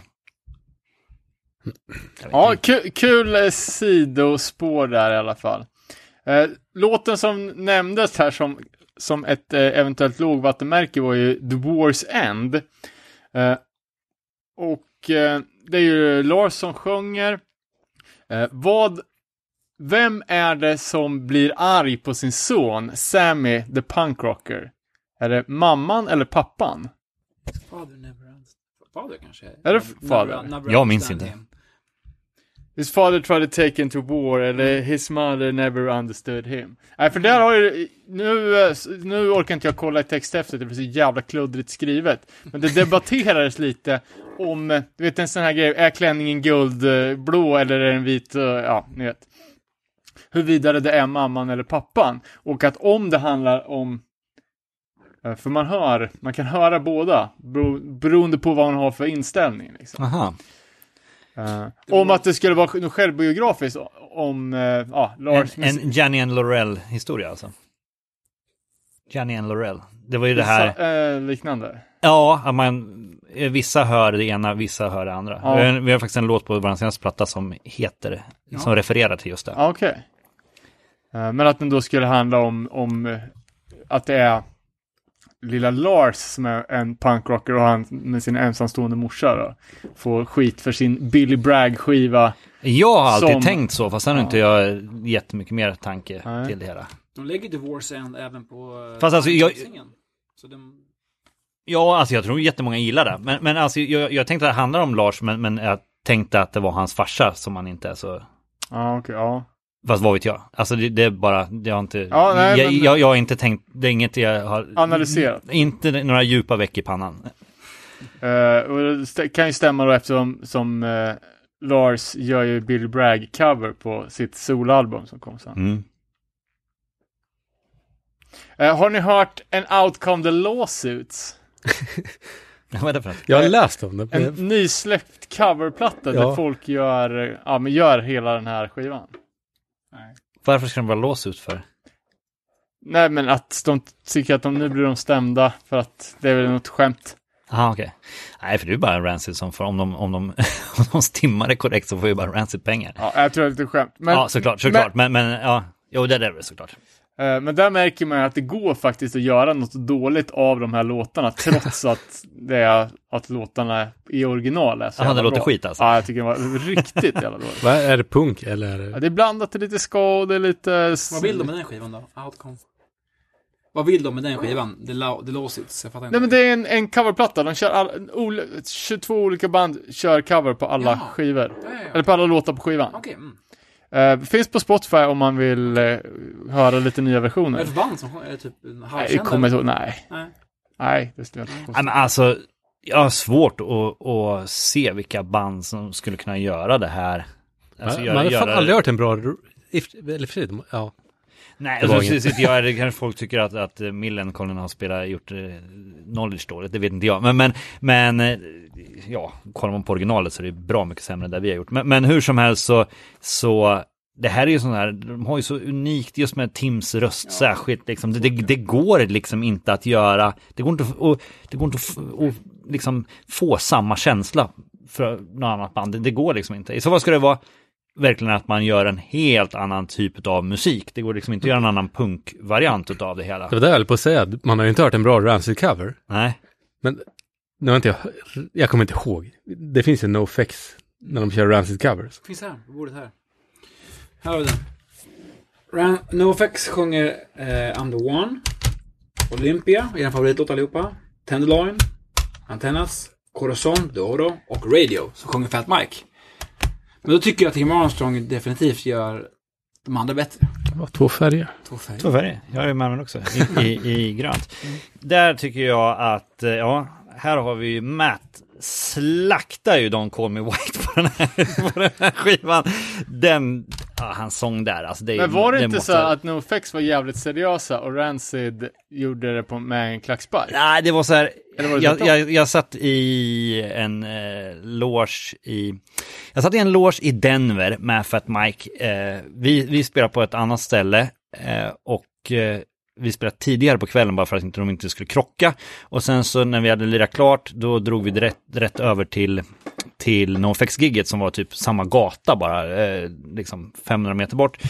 Och sen så eh, under tiden jag sitter i logen och pratar med Mike, det är väl efter de har spelat då. Sam, samtidigt så går Larsson där utanför och druttar ner för en trappa och, bry, och bryter sin arm och får avbryta turnén. Jaha, det var den. Ja, exakt, exakt sam, samtida hände det. Det var bara en liten bi- bisak där. Men då, det var väl, det var precis när han hade kommit, det här var väl 2002, 2003 någonting tror jag. Äh, och då pratade vi om det och, och, och då sa du, vad tycker du egentligen om Don't Call Me White? Han bara, ah, nej det här var så jäkla jobbigt. Vi älskar ju Rancid liksom. Och eh, vi träffades i studion och skulle spela upp för varandra så här. och då låter- det. Ja, och då, och alltså Radio är ju, den är ju magisk på, på den här, det är ju otroligt bra variant El Hefe sjunger på, liksom det är en, det är en, det är en perfekt omgjord, det är en perfekt cover, liksom gör en skitbra eh, variant av en redan bra låt, men liksom lyckas göra det till sin egen. Men sen Matt, alltså hur han sjunger på Don't Call Me White, alltså med hans röst där. Det, den, och när, när han, de spelar upp det, då, de kunde liksom inte hålla sig, liksom, visste inte vad de skulle, de ville bara liksom sjunka igenom soffan, berättade han. Så det tyckte han liksom var jobbigt på riktigt liksom. Så, jag är tveksam på om jag har hört den här skivan alltså. Men... Man, den? man har ju hört det, men... Har du inte man hört Radio, eh, LHFs variant Ah, av, jag är osäker alltså. det är ju en ska, liksom lugn, Jag kan höra framför mig hur jag, helt, helt suverän. Eh, Men- Du, jag håller med. Man Ja. kan höra hur Rans, eller NoFX låter, fast en Rancid-låt. Fast Moron Bros, den tycker jag typ att man får ge tillbaka till NoFX. Den, det är deras, den passar inte lika bra med Rancid. tycker Nej. jag inte. Nej. Det blir lite, den eh, tappar lite fart och sådär på något sätt här framme. Men apropå Matt då, för Matt sjöng ju inte längre på, på den här skivan. Han sjöng inte på några låtar. Eh, på vilken skiva? På, And Out Come the Wolves. nej just det, det gör han inte det. Eh, och eh, i kommentarerna läste jag att det var skitmånga bara, ja det är... Folk tyckte att det var bra att han har blivit kickad för mycket. Jag tycker att han sjunger... Jag tycker att den här tredje rösten blir en ytterligare dimension. Jag vet att du sa det i förra, men Ja. det, det, nej, jag har ju sjukt svårt för hans brötsång alltså. Fast sen det kan väl passa liksom, ja men typ att han tar en, att han tar en brygga. Ja, perfekt. exakt. Jag tycker inte han ska mantla en hel låt liksom. Nej, Han har ju nej, men precis. Det tyck- Jäkligt speciell brötpipa. Ja, han kom tillbaka redan på, på den Rancid tredje. 2000. S- ja, exakt. Den Ja, det säger 2004. lite om den. Eh, Där fick han en Va? framträdande. Det kom väl, vad gillar du inte den? Den, den ytterligare self-titled sen. Rancid 2000. Nej, fan. Det, det vart jag så besviken så jag på. Det, det är liksom, det är två bra låtar. Okej, vi kommer dit sen. 22. Ja. Vi kommer dit sen. Ja, besvikelse var ju det här. Ja, men det, Ja, men känner vi oss klara med Wolves eller? Ja, alltså det, det ja. Det, 10 det- efter det- skiva, en av världens bästa Ja, det, det, punkskivor. det, är bara, det är bara bäst. Och, och, och om vi nu dissade liksom, eh, vad heter den, eh, The War's End, så är det ju ändå en, alltså det är ju i, det är ju tillsammans med världens bästa låtar. Liksom. Hade den bara varit någonstans så, så kanske man hade tyckt att den var jättebra. Jag vet inte. Eh, Och för mig så tycker jag att She's Automatic är ett, kanske eventuellt ett litet nedköp. Ja, men det, det kan jag faktiskt hålla med om. Det Men kan ju- jag hålla med om också. Men faktiskt. just den här jävla raketåterhämtningen med Old Friend och sen Suverän. Disorder and Disarray direkt efteråt. Alltså det blir så jävla bra drag och det håller ju de, alltså det håller plattan ut sen. Ja men det stämmer. Och, och alltså, det är bra att fylla ut med sånt. Det går inte att, alltså skulle det vara liksom Roots Radicals och Time Bomb och, om och om och om igen, det skulle bli för, för mastigt liksom. Ja. Jag minns faktiskt, det sa jag redan, jag minns när jag köpte den här skivan faktiskt. Men eftersom Erik eller mer, var lite mer tryggare i sig själv på den tiden och tycker Time Bomb var bra direkt så var det inte samma. Jag tyckte Let's Go hade jag ju, svinbra skiva. Och sen var jag helt säker på att den här kom före, alltså Roach Radicals. Men eh, Time Bomb och de här kom så tyckte, det tog ett tag innan jag köpte den. Det var faktiskt på julafton 95. Som vi åkte och köpte den här. Man fick, skulle sova över hos sin pappa och han tyckte typ att vi skulle typ, istället för att eh, han tyckte vi åt så mycket julmat hos mamma så han ville tycka att det räckte med kebabtallrik på morgonen liksom. Så han sa, vi åker iväg och köper kebabtallrik om en får så mycket mat som mamma. Och jag och brorsan, okej, ja men det var ju... Körde ni kebabtallrik till frukost? Nej men det, vart ingen julmat han. Det, det året han bara, vi skiter i det här, jag orkar inte med det. Vi åker och köper, ni får välja en procent på Åhléns och vi åker och köper kebabtallrik. Och på något sätt så vill jag vet inte varför, men då hade jag väntat med att köpa den här skivan för jag tyckte Time Bomb var någonting som jag typ såhär, den var lite för dålig tyckte jag först. Alltså jag har förstått såklart efteråt att den är bra. Men skulle åka till Åhléns och det var öppet, det enda som var öppet på julafton, så brorsan åkte och köpte t-shirten och jag köpte skivan i alla fall. Det, så det var, alltså jag minns att vi åkte på julafton och köpte varsin t-shirt och skiva på själva julafton efter en bättre kebabtallrik. Ja, ja. Ganska ovanligt. Det låter som en eh, julafton av rang. Ja. Ja, Men jag, men jag menar bara att det var så sent, den här kom som jag sa, augusti ju. du, du Ja. köpte den inte direkt där? Nej men, Nej. Jag hade inte, alltså det var ju typ man, jag köpte en skiva var en investering då. Ja, ja visst. Men jag vet att man, man kunde, det var inte att vi, det inte att mamma, hon gav mig alltid att man kunde köpa skivor. Så att, jag minns när jag köpte den, och så köpte han t-shirten, och sen bytte vi Unknown Road mot t-shirten sen när jag förstod att skivan var bra. Så det finns mycket, det är biten och... Ja, ja. ja. Ja, inte gratis på den tiden. Nej, det var lite. Bara ett Ja, där. Nej, men ska vi gå vidare till Life Won't Wait?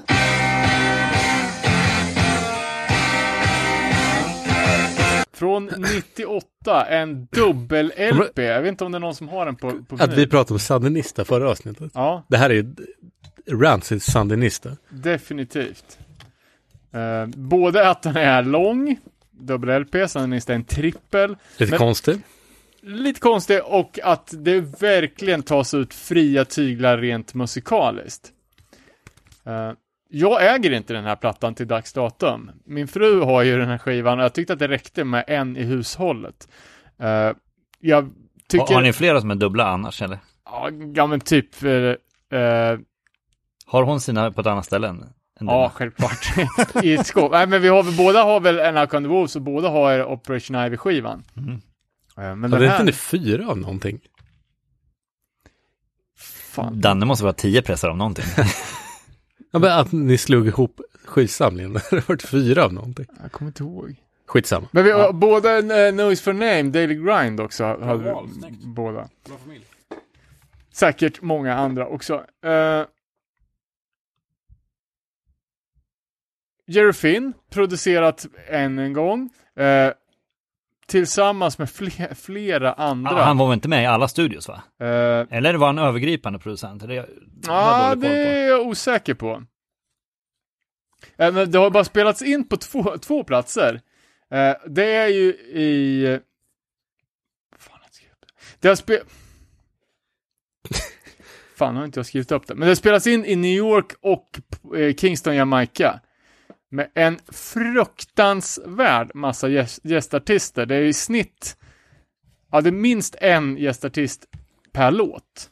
Va- varför känns det som att, eh, du vet, man får lite hybris, pengar. Så bara, vi ska producera det själva, vi ska åka till Jamaica, vi ska göra det här, det här. Och så drar det ut på tiden. Ja, alltså så, det, tog ju, det tog ju tre år mellan de här skivorna. Och si, då, alltså, då var, de turnerade väl nonstop i två år, tror jag, liksom på Alco, en Alconoos. Och sen så har de på med lätt ett år med den här skivinspelningen här. Och det här var ju även, även de blev ju riktigt stora på en Alconoos. Så här skulle de ju göra bli ännu större.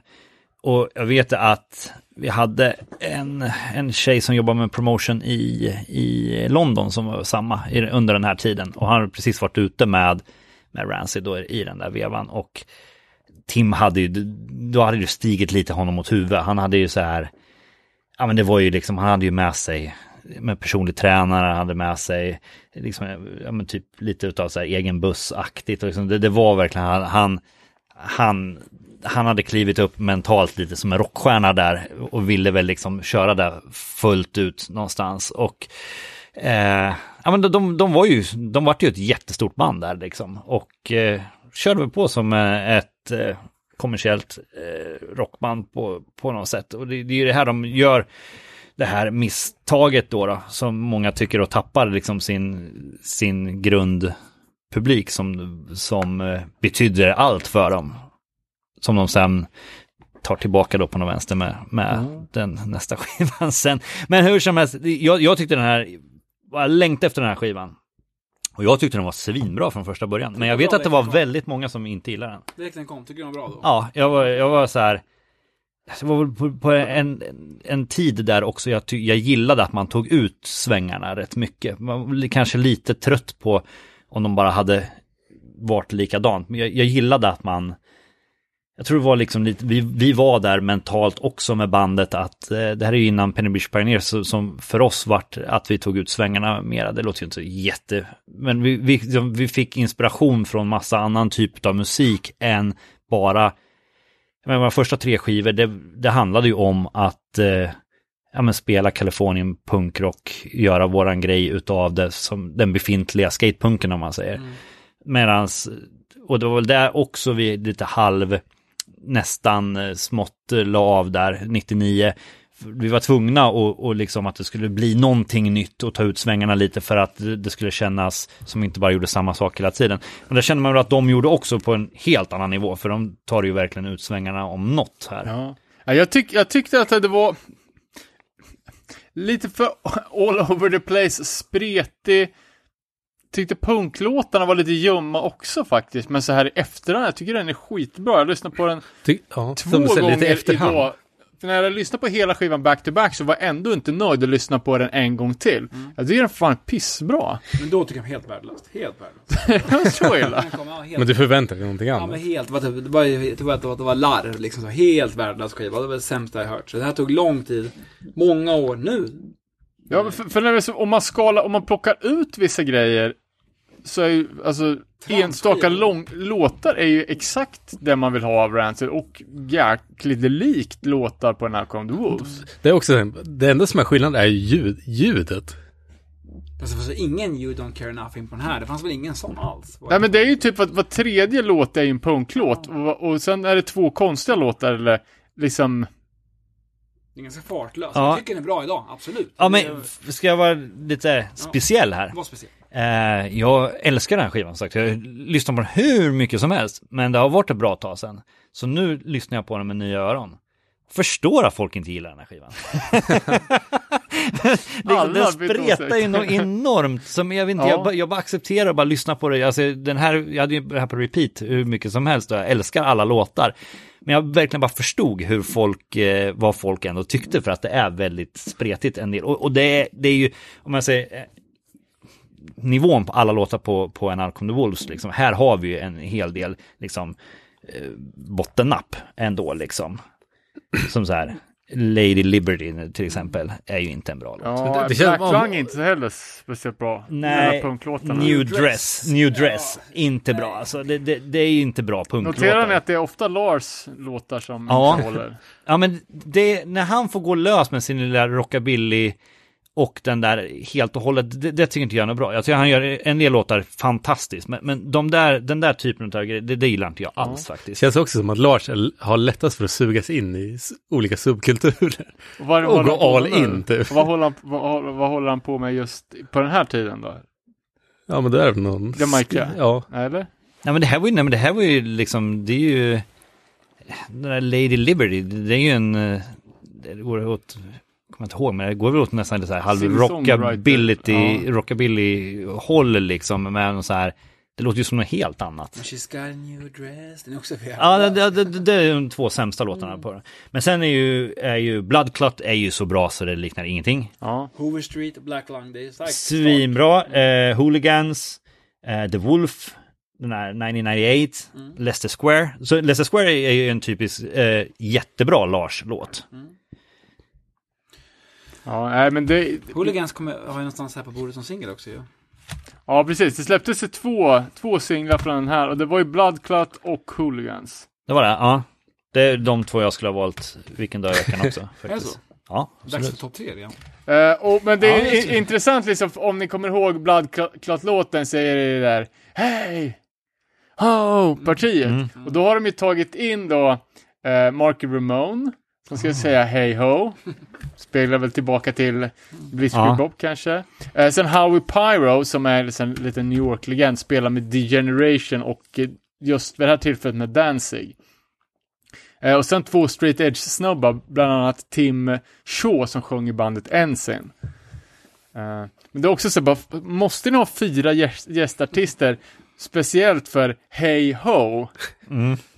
Ehm, In, Ja, men alltså- influgna. Jag har, inte ja, typ. jag har inte orkat kolla, i- jag vet ju att det är ju en enorm lista på, på medverkande på den här. Ja, nej, men jag, jag, jag satt och kollade vilka som... För att de här, det här var ju ändå punk och hardcore-folk, då visste man ju vilka det var. Men sen är det ju jättemånga, liksom, det är folk från Jamaica, någon snubbe som heter DJQ Max 420, som har guest vocals på New Dress bland annat. Åh, New Dress också. Eh, men en sak som är lite intressant, det är ju att det är en kille som heter Vic Ruggiero, ursäkta uttalet, eh, från bandet The Slackers, som, det är ju tydligen ett klassiskt new ska-band. Ja, De- de låg väl på Hellcat sen? Säkert. Alltså Ja. alla de här gästartisterna ligger på Hellcat. Typ Ja, jo, jo. Banton som signar på Hellcat. Eller han kanske signar på Anti i och för sig. Eh, men typ he- hela Hellcat-personalen är ju och gästar på den här. Eh, men de där Slackers då, de, de är tydligen skitstora inom alltså andra generationens ska. Eh, på, från 90-talet. Och han är med på varenda jävla låt och gör olika saker. Han spelar piano, han spelar orgel, han spelar gitarr, han spelar trummor, han sjunger. Och det blir lite så bara, vad fan? Jag förstår ju om man har en gästartist som lägger ett instrument som det ordinarie bandet inte spelar, men det är lite taskigt för Brett bara, nej, du kan du kliva av pallen här, jag ska ta in den här killen från Slacker ska spela trummor på den här låten. Är inte det skumt att ta in? Jo, faktiskt så helt, helt ersätta så, ja, just något sånt fundament liksom, det blir lite tråkigt att inte få vara med kan jag tänka mig, jag har ingen aning. Sen, det, det där har jag också tänkt på, alltså hur många gånger jag har träffat de här under åren, jag har aldrig sagt ett ord till honom. Jag, han är helt, Till, du, du till vet Brett? Eller Ja. vem? Till vem? ja trummisen.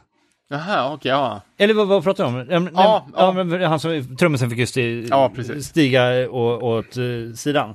Men alltså, Brett Reed, alltså, jag har ju sett han hur många gånger som helst, liksom spelat live och allt. Han måste ju ha varit i kring oss när vi träffade de an- Andra, då. Jag har aldrig sett snubben. Hmm. Det är som att det är så jäkla mystiskt. Han riktigt eh, tillbakadragen snubbe. Måste, i alla fall är det också en slump, men jag bara kom att tänka på det. Aldrig, jag har ju pratat med de andra tre massa gånger, men han har jag aldrig liksom tänkt på överhuvudtaget. Kanske därför han drogs tillbaka sen, alltså han inte orkar med livet mer. Han, han, ja, han var ju definitivt ingen som tog för sig i alla fall, om man säger så. För det skulle man ju ha märkt i så fall under de här åren. Ja, hur som helst, eh, Nej, men bara, bara så intressant att han var med på så jäkla många låtar. Visst, eh, Den där snubben från Slackers. ja, precis.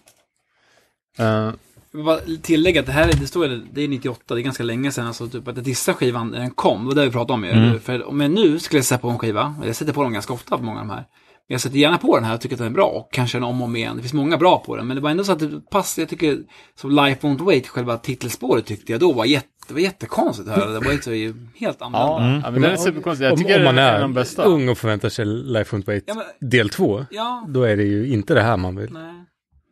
Out on the Walls del två, tänker jag. Ja, Ja. sorry. Ja men precis, och det var ju ändå så här och mm, fortfarande tyckte jag det här NoFX-soundet var bra, så det här var något nytt liksom. Ja, så men absolut. Ja. men jag, jag, jag, jag har, när jag lyssnar på det med, med, med eh, nya öron som inte har lyssnat på det på länge så, så förstod jag verkligen det här nu. Men sen är det så här, Who would have thought, det är ju svinbra soft eh, Ja. eh, timlåt. Suverän låt. Ja, Ja, nej, men och Hoover Street och uh, titelspåret eh, Life Won't Wait är inspelade i Kingston, eh, Jamaica. Och Life Won't Wait är ju tillsammans med uh, reggae-legendaren Budo Banton. Eh, och det är ju, eh, jag tycker det är en skitbra låt. Den är, den är ju väldigt, alltså, väldigt mycket roots reggae, Mm. eh, med en liten punk-touch. han signade ju Tim till, till. Hellcat också. Alla, ja, på Anti? Jag tror det. Det är ju samma sak. Ja, men det var... För, för ibland kan folk tro, liksom, det är ju som, bara, ah, Rancid lämnade Epitaph. Nej, de, liksom, det är ju samma skrivbord de sitter vid fortfarande. Det är ju det är ju samma lokaler liksom. Både Anti, Epitaph och Hellcat är ju samma. Fast Hellcat styrs utav, utav Tim liksom. Ja. Vilka mer band på, kom, blev på Hellcat? Det är rätt många band. Heptones, eh, det var väldigt många. Samtidigt när jag var nere och rotade efter de här skivorna så hittade jag ju sjukt, ja för det var ju galet på den här tiden. Vi fick ju varenda släpp på Epitaph Anti eh, Hellcat skickade till oss. Så har ju lådvis med Epitaph-relaterade släpp. Men eh, det är väldigt många eh, Hellcat-släpp. Ja, men man kommer ihåg mycket. alla de här Given the Boot-samlingarna. Det var ju, alltså du att det var 13, bra, det fanns, eller? ja absolut. Okej. Det fanns ju hur, hur må- många band som helst, men det var ju mycket av de här rena ska-banden som jag tyckte var sådär.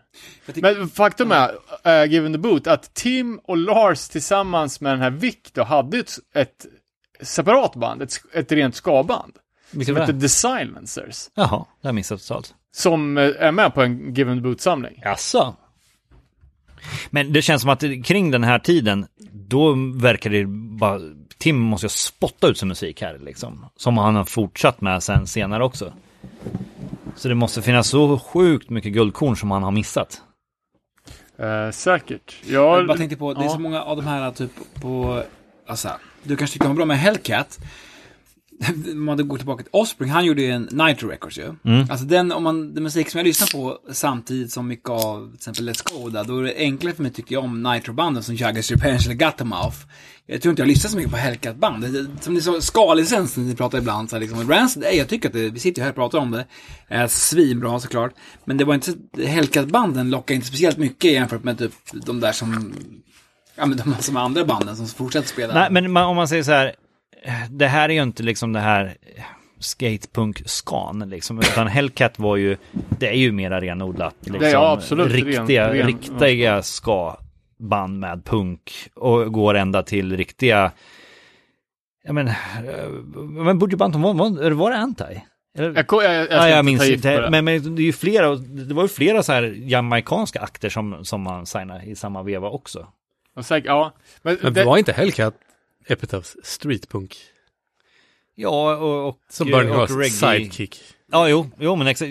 Jag tror att det var som så att eh, eh, ja, men Tim var ju så intresserad av det här så att Brett såg väl en möjlighet att eh, knyta sig, liksom sin polare ännu närmare och låta honom starta sitt skivbolag. För jag minns någon gång när vi var inne där och sa, men Tim han sitter ju vid skrivbordet varenda dag. Nu, liksom, Han var ju inne och jobbade som en riktig skivbolagsgubbe där Svårt att i, i se. samma.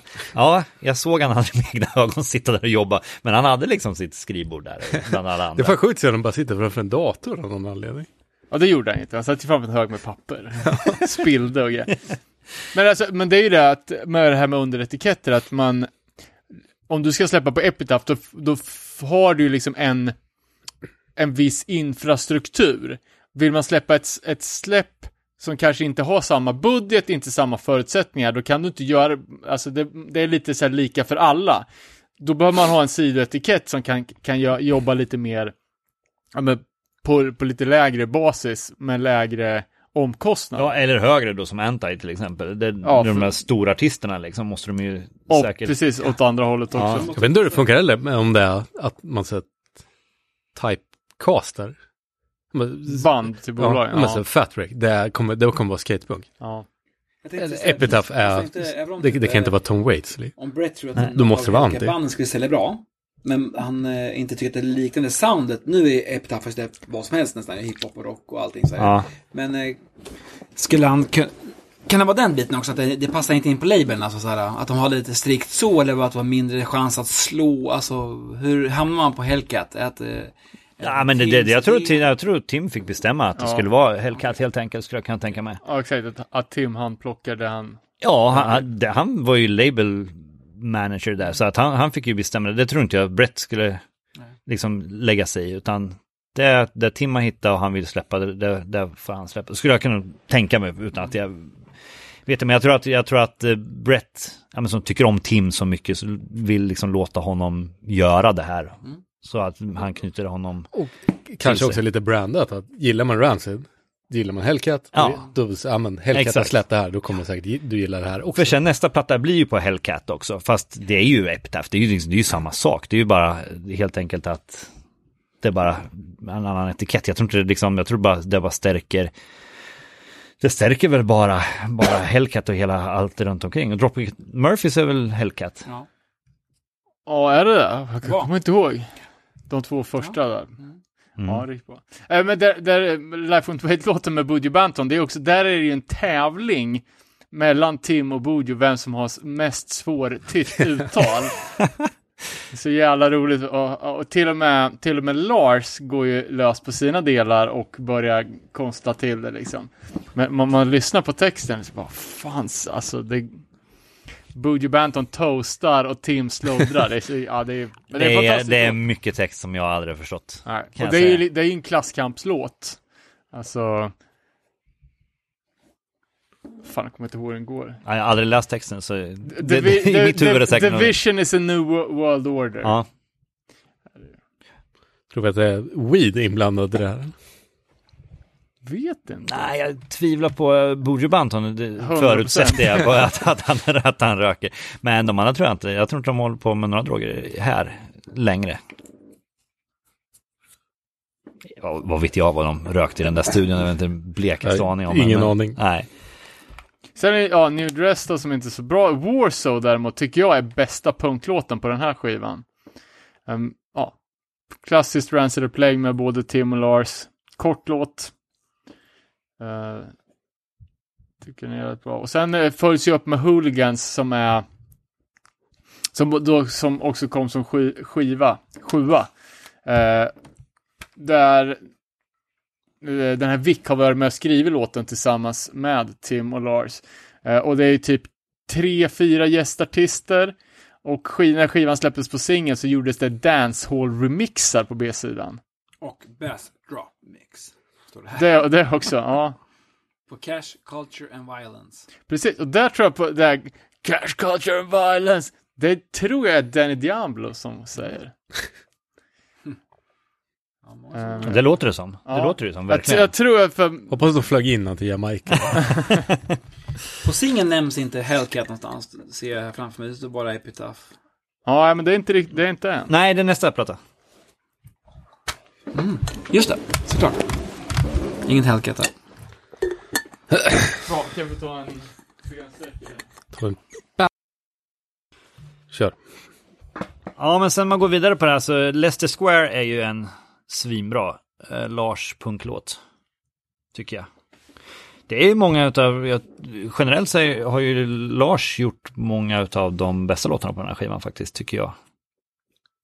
Ja, det är- så jävla svårt. Nu har jag mest kollat så Discogs credits, så de är inte alltid helt tillförlitliga. Men det är väldigt svårt att se vem som har skrivit Ja, vad. det, nej, alltså jag, jag har inte en aning om, nu, för, nu tänker jag bara, om Lars sjunger mest på låten så känns det som en Lars-låt. Men jag vet inte, Ja. det kan ju lika gärna vara att de väljer att Tim kanske skriver en låt som Lars sång ska passa på, det har jag inte den blekaste aning om. Eh, en låt som jag, jag har läst, läst lite om de olika låtarna på så forum och sånt. Eh, och Who Would Have Thought som är en, eh, en riktigt bra låt som de också släppte som en promosingel, det visste inte jag om. Mhm.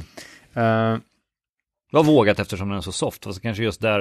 ja, det, inte ja, den är väldigt, väldigt special, speciell med, ja, med piano och, och grejer liksom. Eh, men vad, vad den egentligen handlar om, för, för det, det låter ju som att det är en kärleksaffär liksom, och vissa har ju, har ju pratat om liksom, ja men du vet, who would have thought the dreams come true, who would have thought where I ended up with you. Eh, och då har det ju spekulerats, vissa tycker bara, ah, men det här handlar om Tims gamla flickvän, nej det är Matt som har skrivit låten. Eh, men sen var det någon som skrev det, som ändå hade ganska underbyggt resonemang om att det handlar om Gud. Jaha. Eh, och att ja men att Tim, för eftersom han säger i texten så här typ I drank like a fish, crawled like a rat, tror jag. Och att det då skulle syfta tillbaka att den var, att det var från, alltså från när han krökade på Operation Ivy-tiden. Eh, och att de hade, att de hade eh, att, att han hade hittat Gud där, men han var inte religiös, men han var troende på något sätt. Och så, så var det massa snack om att Eh, nu kommer inte ihåg, men det var så här olika textrader från olika låtar. Lite så här, folk bygger egna Who teorier. would have thought I ended up with you? Vad menar han då? Alltså? Att han har, vem, vem skulle kunna tro att jag, anarkisten, Skulle bli kristen. skulle hitta Gud? Ja, men tror du han har hittat Gud? Nej, jag vet inte vad det är för fråga, är. Om ni, om ni har, har tänkt så, eller om ni har hört någonting, eller Nej, läst. absolut inte. För det här det är ju bara en teori. Det kan ju vara lika falskt som att det är någons flickvän. Väldigt svårt att tro att han har blivit kristen liksom med Alltså han sen liksom, Transplants kommer ju strax efter det här, är ju hyfsat okristet. och, och så vidare. Nej, jag, jag, jag, vad vet jag, men jag har inte hört ett ord om att han skulle ha blivit det i alla fall. Ja. Ja, för det stod så här bara, eh, ehm, om ni inte tror mig så kolla in texterna på The Wolf, Blood Clot och Turntable. Ja. Eh, jag, fick, jag fick ingen klarhet i det hela, men jag, jag tänkte bara skulle lufta teorin. ja. Men det kan ju vara någon annan, alltså man behöver ju inte vara liksom kristen, du kan ju hitta en annan form av tro som du var inne på där också. Ja, Att ja, liksom, kanske mer spirituell. Eller Vad- kanske voodoo? Ja. Nej, jag vet, nej men alltså, det, alltså fått något, alltså han kanske hittar ett kall i livet. Vad vet jag. Eh, en annan teori var ju att låten handlar om eh, Brody Armstrong från Australien. Eh, som var Tims fru under sex år tror jag. Var det så länge? Eh, två, 97 till 2003. Ja. Ja. Jo, Eh, de där, hon, ja. Eh, Distillers eh, sångerskan. De eh, har man träffat tillsammans. Ja, Sid Nancy betonade var de väldigt noga med att gå runt och, och, och det se ut som. Ja, men det kändes som där liksom. Destruktivt förhållande. Jag tror mest det var liksom fixa till sig som, alltså, det här var någon Warp Tour eller någonting, man såg dem tidigt på morgonen och det var ändå så här perfekta kammen och eh, perfekta liksom punklooken på något vänster. Jag vet inte, jag, ska- jag ska inte säga någonting om det, men, men eh, ja, det, fast det, det är väl sen, ja exakt, och, och det är väl sen lite senare skiva han blir lite knäckta. Vi, ja, vi stod faktiskt och prata om detta när, när vi hängde på Debaser, eh, Slussen, efter, efter det där giget på, på, på eh, riddar, eh, det här, Riddarholmen, Har- ett Attack där. Eh, och då var det ju, han var ju bra knäckt över, över vad som hade hänt här och så. Så hela den här skivan Indestructible handlar väl om, om, om, om deras breakup. Och det vet väl alla som har varit med om något sånt att eh, det, det brukar ju komma bra kreativitet ur, ur, ur sånt. Det är jäkligt många duktiga kreatörer som gör sina bästa mästerverk när de är, när de är hjärtekrossade. Ja. Ja. Ja, det är svårt att göra lycklig musik bra. Ja, men alltså är du, är du helt tvärlycklig, då sitter du hemma och liksom moffar eh, bullar framför tvn och bara myser. Men inte det är något kreativt gjort liksom. Du ska lida för att göra mästerverk, så är det ju bara. Eh, utan att vi eh, tar för, för långa kliv då, men skivan som kommer efter det, Rancid 2000, den tredje självbetitlade eller Untitled-skivan. Här måste det fan också ha hänt någonting. Ja, men det, det är ju att eh, Punksen gillar ju inte den här skivan. De tyckte att de var liksom superbudgetar, de, de eh, levde liksom lite lyxliv och, och liksom ville vara kommersiella.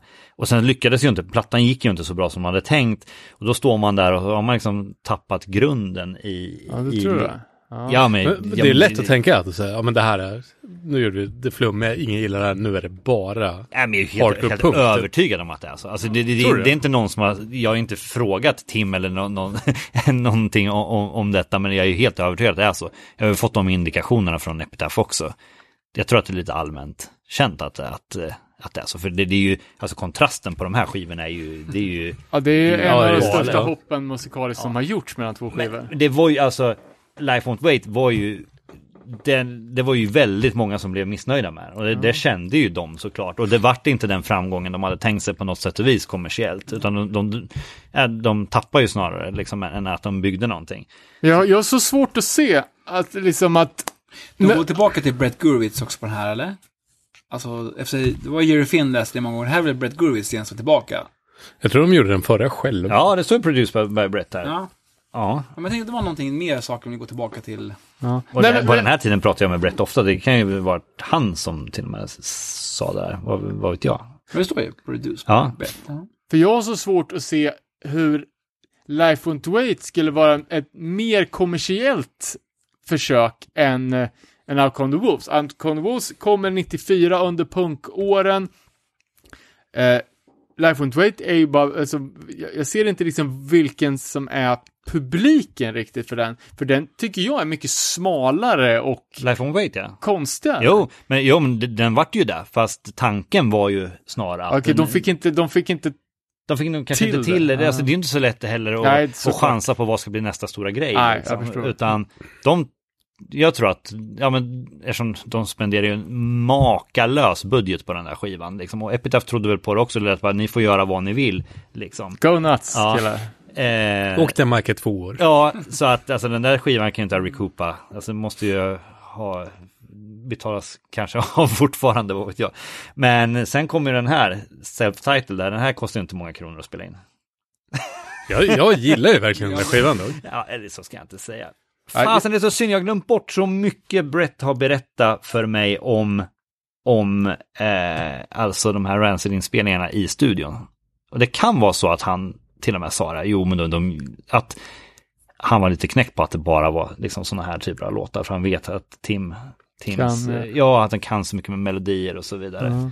Jag för mig jag tror att han också respekterar att, att de ville liksom komma tillbaka till, till punken och, och liksom deras, ja, som de egentligen är. Jag. För nu tänker jag, nu är jag kanske lite djävulens advokat här, men jag tänker liksom att Rancid, de har sån integritet så att de bara, vi gör vad fan vi vill. Nu, nu har vi gjort en Alcon Wolves, den låter så här, men vi gillar också den här musiken. Reggae, nu gör vi den skivan. Men vi gillar också råpunken, nu gör vi den skivan, för vi gör vad fan vi vill. Utan att ha så, kanske så mycket baktanke på, nu ska vi flörta med den här publiken, nu ska vi försöka vinna tillbaka. För de som gillar en Alcon the Wolves och sluta gilla dem på Life Won't Wait kommer inte gilla kängskivan. Men hybris, hybris-känsla över den här i alla fall. Life won't wait. Ja, det ja, är- men- ja, men det, det, ja, det, jo, så, men det- så det får var man det. Alltså, det, det, och, men det här är ju bara för att visa att, eh, att det är, och det är ju recorded, det är, det är ju West Beach, det är ju samma som vi spelade in Penny Beach Pioneers. Och Tim var ju i, i studion flera dagar när vi spelade in. Det, det är inte en enda skala på den där. Nej, och det här, det här är ju alltså, den släpptes ju 2000, det är ju samtidigt, det, det, de måste ju ha spelat in den här bara någon månad från när vi spelade in Penny Beach Pioneers. Det är därför Tim var och hängde med Ja. oss i, i, eller med Brett och, och i, i studion. för, för jag gick in i, i det här, jag har inte lyssnat på de här skivorna, eller eh, i alla fall inte 2000-skivan på säkert något år. Jag gick in med, med det här med föreställningen att den är sån jävla, det är, så, det är kross, det är liksom, det är Anticimex gånger tusen. Liksom. Men det är ju inte Nej. det. Det är bara de två första låtarna som inte är speciellt bra, men sen blir det ju supermycket klassiskt Rancid-stuk. Tycker du? Jag, jag var på väg att skicka ut bara, äh, killar, fan kolla upp den här igen, för den, man har glömt bort hur bra den är alltså. Det, kommer sen lite Black Hawk Down, de är ganska hetsiga. Det kommer också partier där de kör lite snabbare igen. Ja, jag, jag gillar inte Och den, den där, när de hetsar sådär alltså. Hur säger man det då? Axiom. Ja, den är ju svinbra. Den är ju jättehetsig. Så det, ja, den är ju... Den är ju hetsig överlag. Mer än dem. Nej, jag, jag säger ju två, två eh, bra låtar och 20 rättskassa låtar. Eh, bra låtarna är ju Let Me Go, eh, sjukt bra. Och Radio Havana, eh, jä- jäkligt bra. Det är en jävla hit alltså. Ja, men Let Me Go är ju galet bra. Den är ju helt en udda fågel på den här, på den här skivan om man kollar till hela ju- ljudbilden. Ja, och speciellt efter den har kommit efter de två första crosslåtarna. Mm. Det är som, okej då, vi gör väl två låtar med melodi då. Den är som singel här också. Vilken? Let Me Go håller jag här. Ja, de kan inte släppa något av de andra 20 Men låtarna. Radio alltså. Havana är ju... Jo, jo, men den ja, men Ja, inte någon av de andra 20 går ju inte att släppa som singel. Jag tycker tvåan är absolut bäst på hela skivan. Disgruntled. Jaha, okej. Ja, den är den som jag kan sätta på absolut mest. Och kan typ sätta på när jag joggar och allting. Tycker det är riktigt bra energi den. Tvåan där. Ja, det är för att den är snabb. Skitsnabb, han är ganska arg. Skivans bästa. Och sen Ja, men, ja. Havana. Ja men precis, att de är så arga, för det, det är ett sånt jävla mörker i, i den här skivan. Dels, alltså visuellt, Svinarg att de inte sålde Ja, så mycket av förra Visuellt plattan. är det annorlunda. Ja. det, det ser hårdare ut. det, det skiljer sig också väldigt mycket från skivan som kom efter. Men också så textinnehållet, till exempel, ja men den som heter Rwanda, som tar upp liksom, eh, ja men 1900-talets grymmaste folkmord, liksom, eh, en miljon människor mördade på hundra dagar, typ med machete på gatorna. Det är väldigt olikt Rancid att ta upp sakpolitiska grejer och sådana händelser. Um, och likadant den här, vad fan heter den nu då? Uh, den hatiska låten. eh, Rattlesnake. Rattlesnake. I bara fucking hate you, du vet. Det är också så väldigt, Full of shit. ja, det är också så olikt Rancid. Det är ju, de vill ju vara hårda igen och, och, och ta tillbaka det. Jag, jag, jag är rätt övertygad om det. Sen, jag, jag har ju inte hört dem kört någon av de här 20 låtarna live som jag pratar om här. Efteråt. Så det är knappast som brände av många av dem här i, i, i helgen nu när de körde med, Dropkicks. med Dropkick och, och The Bronx. Nej, så är det ju, tror jag. Men, Man är alldeles för cynisk för att det har varit i musikbranschen. Ja, äh, men alltså, jag älskar ju bandet och, och all, allting, men, men jag vet inte. 15, ut- innan jag börjar sjunga där, nu får ni hjälpa mig hur man uttalar nu igen, Axiom. Ja, Axiom heter det på svenska, jag vet inte hur det säger på okej. engelska, men den fan vet du vad Då är ju Matt Freeman med basen också där, alltså, som eh, de brukar... Många som skriver att det är ett fantastiskt stycke av honom. Han han körde igång det tar ett tag innan han börjar sjunga på den låten. Mm, Jo, han bläddrar Ja. på bra där. Och den är, tycker jag också, jag vill- får ju alltid ha en topplista. Jag fick ju tillåtelse förut, så jag lägger Disgruntled, Radio Havana och Axiom. Som topp tre på den alltså. Jag har ju bara topp två på den här.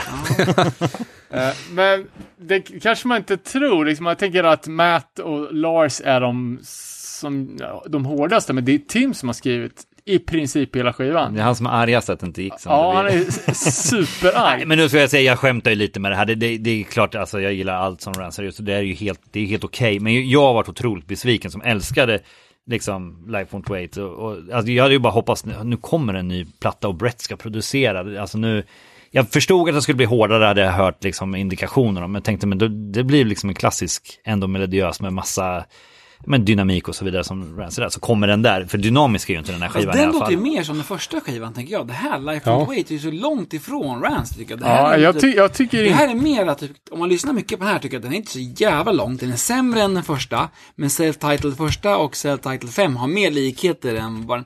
Då är Life Won't Wait står mer ut Kanske, men det är alla. så jäkla mycket mera liksom genuina låtar på deras första platta. Alltså det, det är alltså, Ja, det var faktiskt en fråga jag hade. Jämför punksoundet mellan första och... ja, för, Och för, för- första för är ju ljudet är ju ja. också bättre Ja, på första. Ja. Alltså, Och det gör så mycket för helhetsintrycket när, alltså eftersom första är så jävla clean producerad på Mm. men den är ju clean, fast den är ju, alltså, jag är ju imponerad ut, utav den produktionen för att vara den tiden måste jag säga. Men sen så den ljudbilden på det här, det är ju, de ville ju ha där såklart. Ja. För, för, Brett för Brett. Brett skulle, ja, ja, det är klart han kunde fixa till en svinbra produktion också, men det där är ju vad de, hur de vill att det ska låta. Ja. Jag tror också, jag håller med dig, att jag tror att det här ska vara en slags... Den ska vara en slags revansch på det här. Mm. Ja, det tror jag också. Men sen håller jag med, sen tycker jag att den är bra. Men liksom, ja, sen hur lång tid tar det? Det, det tar... Tar tre år till ändå till, tills nästa platta kommer. Annars kan man ju tänka att liksom man, bara, ah, vi måste få tillbaka, om det nu är så, vi måste få tillbaka våran publik. Vi, vi släpper den här plattan, sen så har vi de här, de här låtarna i bagagen, de spelar vi in så släpper vi dem ett år efteråt liksom. Ja. Eh, Men, men efter det så gör de ju också soloplattorna. Eh, För Poets Life är från 2002 va? Bastards Ja. är från 2001. Ja, det, ja, det kanske kommer så kvickt där. Jag har lite dålig koll på, på där. är från 01 i alla fall. Den är från Ganska 01, säker. ja. Och Och Trans, Transplants första? Jag tror Transplants är... Alltså att, att de gjorde demot på 90-talet, kan det stämma? 2002 är den här Transplants. Jo, men då är det det. De gjorde en, en bränd-CD-demo på typ 99. Ja. Vi gjorde ju hela en Warp Tour ni- 2004 gjorde vi med Transplants. Okej, stökigt gäng eller? Nja. Men då hade ju den här skivan kommit också. Den är 2003 tror jag. Instructable. Ja, ja. ja, exakt. Ja, fast då var det Transplants som körde. Ja, nej, nej, det är inte stökigt. Det var ju liksom lite All-Star. Jag menar, Travis är ju den stjärnan han är. Eh, sen han är sångaren var väl lite småbröte stökig. Och sen så Tim, han är ju, kommer ihåg då, han, han utanför bussen så tog han fram, håller på att styrketräna, hade så här, bänk, bänkpress körde han varenda dag. Eh, Snöa in på saker Ja, men de var väl gangster på den här tiden. Jäkla gangster. Ja, men det var väl kanske den här tiden i och för sig han, det, var, var, det måste ha varit då Brody var med. Eller? Det måste ha varit där Warp Tour. som jag snackade om. Vilket Warp Tour skulle det annars ha varit? Vi har inte gjort någon Warp med Rancid. Vilket år tänker du på? 2002 typ eller? Nej, det är ju 2004. Då är det. Ah, skitsamma, nu yrar jag. För här Strunt sjunger samma. de om Brody. det Ja, ja, där. exakt. exakt. Nej, men, nej, men det måste varit något tidigare Warp Tour som man bara var där då, helt enkelt. Nej, för här, här var, här, är- alltså Transplants, det, det är ju liksom, då, det var ju rätt mycket attityd liksom. Det var ju hiphop. eh, Ja, super ja. Och, chicanostuk. ja, exakt. Och de var ju, körde ju även där, ja men live var också mycket liksom hårdare hiphop-attityd på, på det hela.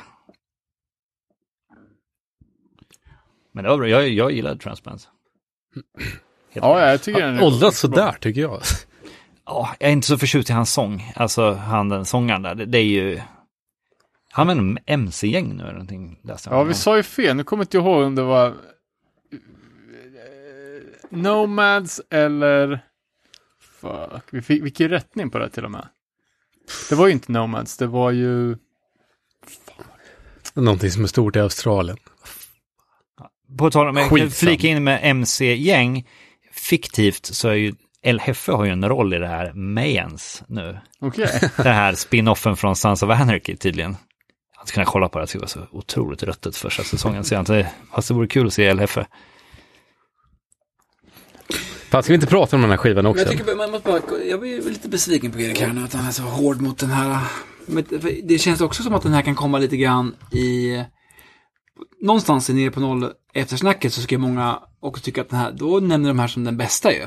Jag vet många som, som tycker att den där är svinbra. Eh, det, det var väl nästan som på Burning Heart då, när den kom. Så vet jag ju, som Bebba till exempel, vet jag älskar den här skivan. Den är typ favoritskiva för honom. Och många älskar den. Men jag hade ju, alltså eftersom jag älskar Rancid så mycket, hade jag sett fram eh, mot det så mycket. Så jag varit så vansinnigt besviken. Men du är nöjd med den här i alla fall?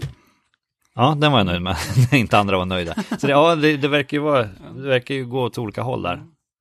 Men undrar, du tänker inte att de peggar upp för att göra Indestructible som är sellout-skivan inom kanin, Ja, men det, det, där vågar de ju gå tillbaka för den är ju, den helt plötsligt liksom fall back down, vilken jäkla hit liksom. Alltså, det, helt plötsligt så men om, börjar de om, men om man jämför de skivorna, det är ju tre Jag tycker år det är emellan. sämsta man släppt hittills, Instructable. liksom. Tycker du? Ja, tycker jag. Det, det, Jag tycker definitivt inte, ja, det, Så- det, Jag tycker den är också skitbra. Ja, det är... ja, det, det är, Det det, den skulle, det är den här skulle de den här self-title skulle de i och släppt den där istället. Mhm. Fast i och för sig, det, det kanske folk tyckte, fall back down, det, det kanske folk skulle tycka var för, de var kanske tvungna att göra den där emellan för att bygga upp Fall back down är lite var tvungen att sopa, sopa jag. isen innan de skickade ut Ja, den. Där. vadå, tänker vad- du att det där är någon sån här cred, att man skaff, skaffar lite cred? Ja men det, det har vi sagt hela tiden, släpp- den här self-title, ja. För att släppa den där? Ja, som fast, fast vad, vad jag, jag, det var ju lite det jag var inne på, fast det är tre år emellan, då det är väldigt långt. Fast i och för sig, de, gjorde, ju- de höll ju i och för sig på med Transplants och sina andra soloprojekt emellan. Så att, då tror jag kanske det var den planen helt enkelt. De, kan, de kanske till och med hade Fallback Down, den kanske de, det hade nog Timmy redan. Ja, ja, den, den hade äh, den där väntar jag med en stund liksom, först ska Ja, vi det göra känns att det stämmer, att man kör den där skivan punkiga som fan. Ja, vi, sen vi liksom skingrar luften Ja, och sen, ja. så, sen kan vi komma vi tillbaka. tillbaka. Och sen kan vi släppa Mix Megapols Fall Back Down. Mm. Lite grann så. Typ. Ja, jag tror det. gillar du inte den? Jo men alltså, som eh, ni har ju sagt hundra gånger, alltså, Rand, ni har ju skyddat er med att eh, när ni dömer ut War's End så säger ni att ja, men det är 19 världens bästa skiva, men War's End är lite sämre. Och det här ligger på mig, framför mig ligger typ de världens 20 bästa skivor. Och det här kanske är typ 18 då. Alltså den är ändå sämsta Rancid tycker jag. Jag håller absolut inte med. Nej, inte jag. In, nej. Nej, men vad, det är väl bra. Vi slutar med osämja i panelen. Men tänk vad alla, om jag hade hållit med om varenda låt, så hade jag haft exakt samma åsikt. Ja. Måste ju varit eh, tråkigare att lyssna på än det här dravlet som vi håller på med. Jäklar vad jag spydde skit på den här self-title. Det, det är väl, in, ja, jag vet inte. Fick väl Lasta den i bilen på vägen hem så Ja, och skippa Ja. de två första låtarna. Ja, tvåan är bäst på skivan. Kommer vända de, de, vad de vi två spelar första, men då kommer jag väl direkt in på... Disgruntled, tvåan, den är asbra. Ja, Nej, It's quite alright, det är två- trean. ja, ja, okej. Sen är- ja, sen den är- kan jag väl lyssna på. Och sen är det Let Me Go som är bästa. Tvåan. Sen har jag hunnit kört hem. Det går så fort den här Nej, det skivan. går ju nu fram ut i krämaren. Det är snabba låtar. Ja, det är i och för sig. Ja, är vi klara här? Sista frågan, Erik var inte med första, skiv, första programmet. Vilka Operation Ivy topp tre? Det måste vi kunna ha råd med. Eh, ja, det kan jag väl säga. Eh, jag tycker ju att... eh, Jag tycker faktiskt att Sound System är, är den bästa låten. Jag kan inte, fast det liksom är, det så? ja ungefär som jag tycker Time Bomb är egentligen bästa. Liksom, det, den är så jävla självklar. Så The Crowd, jag tycker det... den tycker jag är svinbra. Eh, och sen så är det ju, nu står det still vad alla låtar heter. Healthy Body Sick Mind på slutet där. Nej, nej, lite för konstig.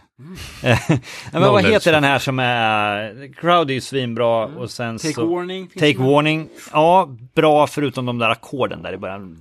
Eh, alltså det är ju skitbra, nu, nu är vi uppe och, nu är vi och gnäller på liksom ett mästerverk här, Ja. liksom. Jag tycker allt är jätte- jättebra. Men jag skulle ju säga topp tre. Mm. Men, kommer. har du skivan där? här, ja men då så. Ja, då så. Då, då kan jag ju säga... Mm. Ehm. Ja, men alltså det är ju bra hela vägen. Bombshell är skit. Unity är ju grisigt bra. Freeze Up. Bad Town. Freeze Up, svinbra. Topp tre var det. Ja, men jag vet, men jag måste ju kolla vad vi har att jobba med här.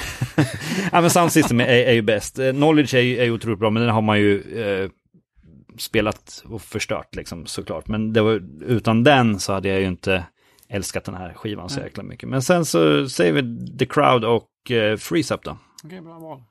Ja, men då rundar vi för idag. Det finns ju ytterligare, är det fyra eller fem? Fyra plattor till. Eh, en jäkla massa soloprojekt. Kan vara så att de spelar in nytt också. De ska, de ska vara i, hålla på med någonting nu. Såg jag någon indikation om. Det peggar upp för, det kanske blir flera å- återkommande Rancid. Får vi vänta tills den, tills den släpps? Tills den nya släpps? Där har vi någonting. Eh, så vi, vi tar greppet om Rancid igen om ett år kanske, vi får se. Eh, som vanligt, tack för att ni lyssnar. Tack till Baster som har sponsrat med lunch och tack till Johan och Erik som kom hit. Eh, ja, på återhörande allihopa.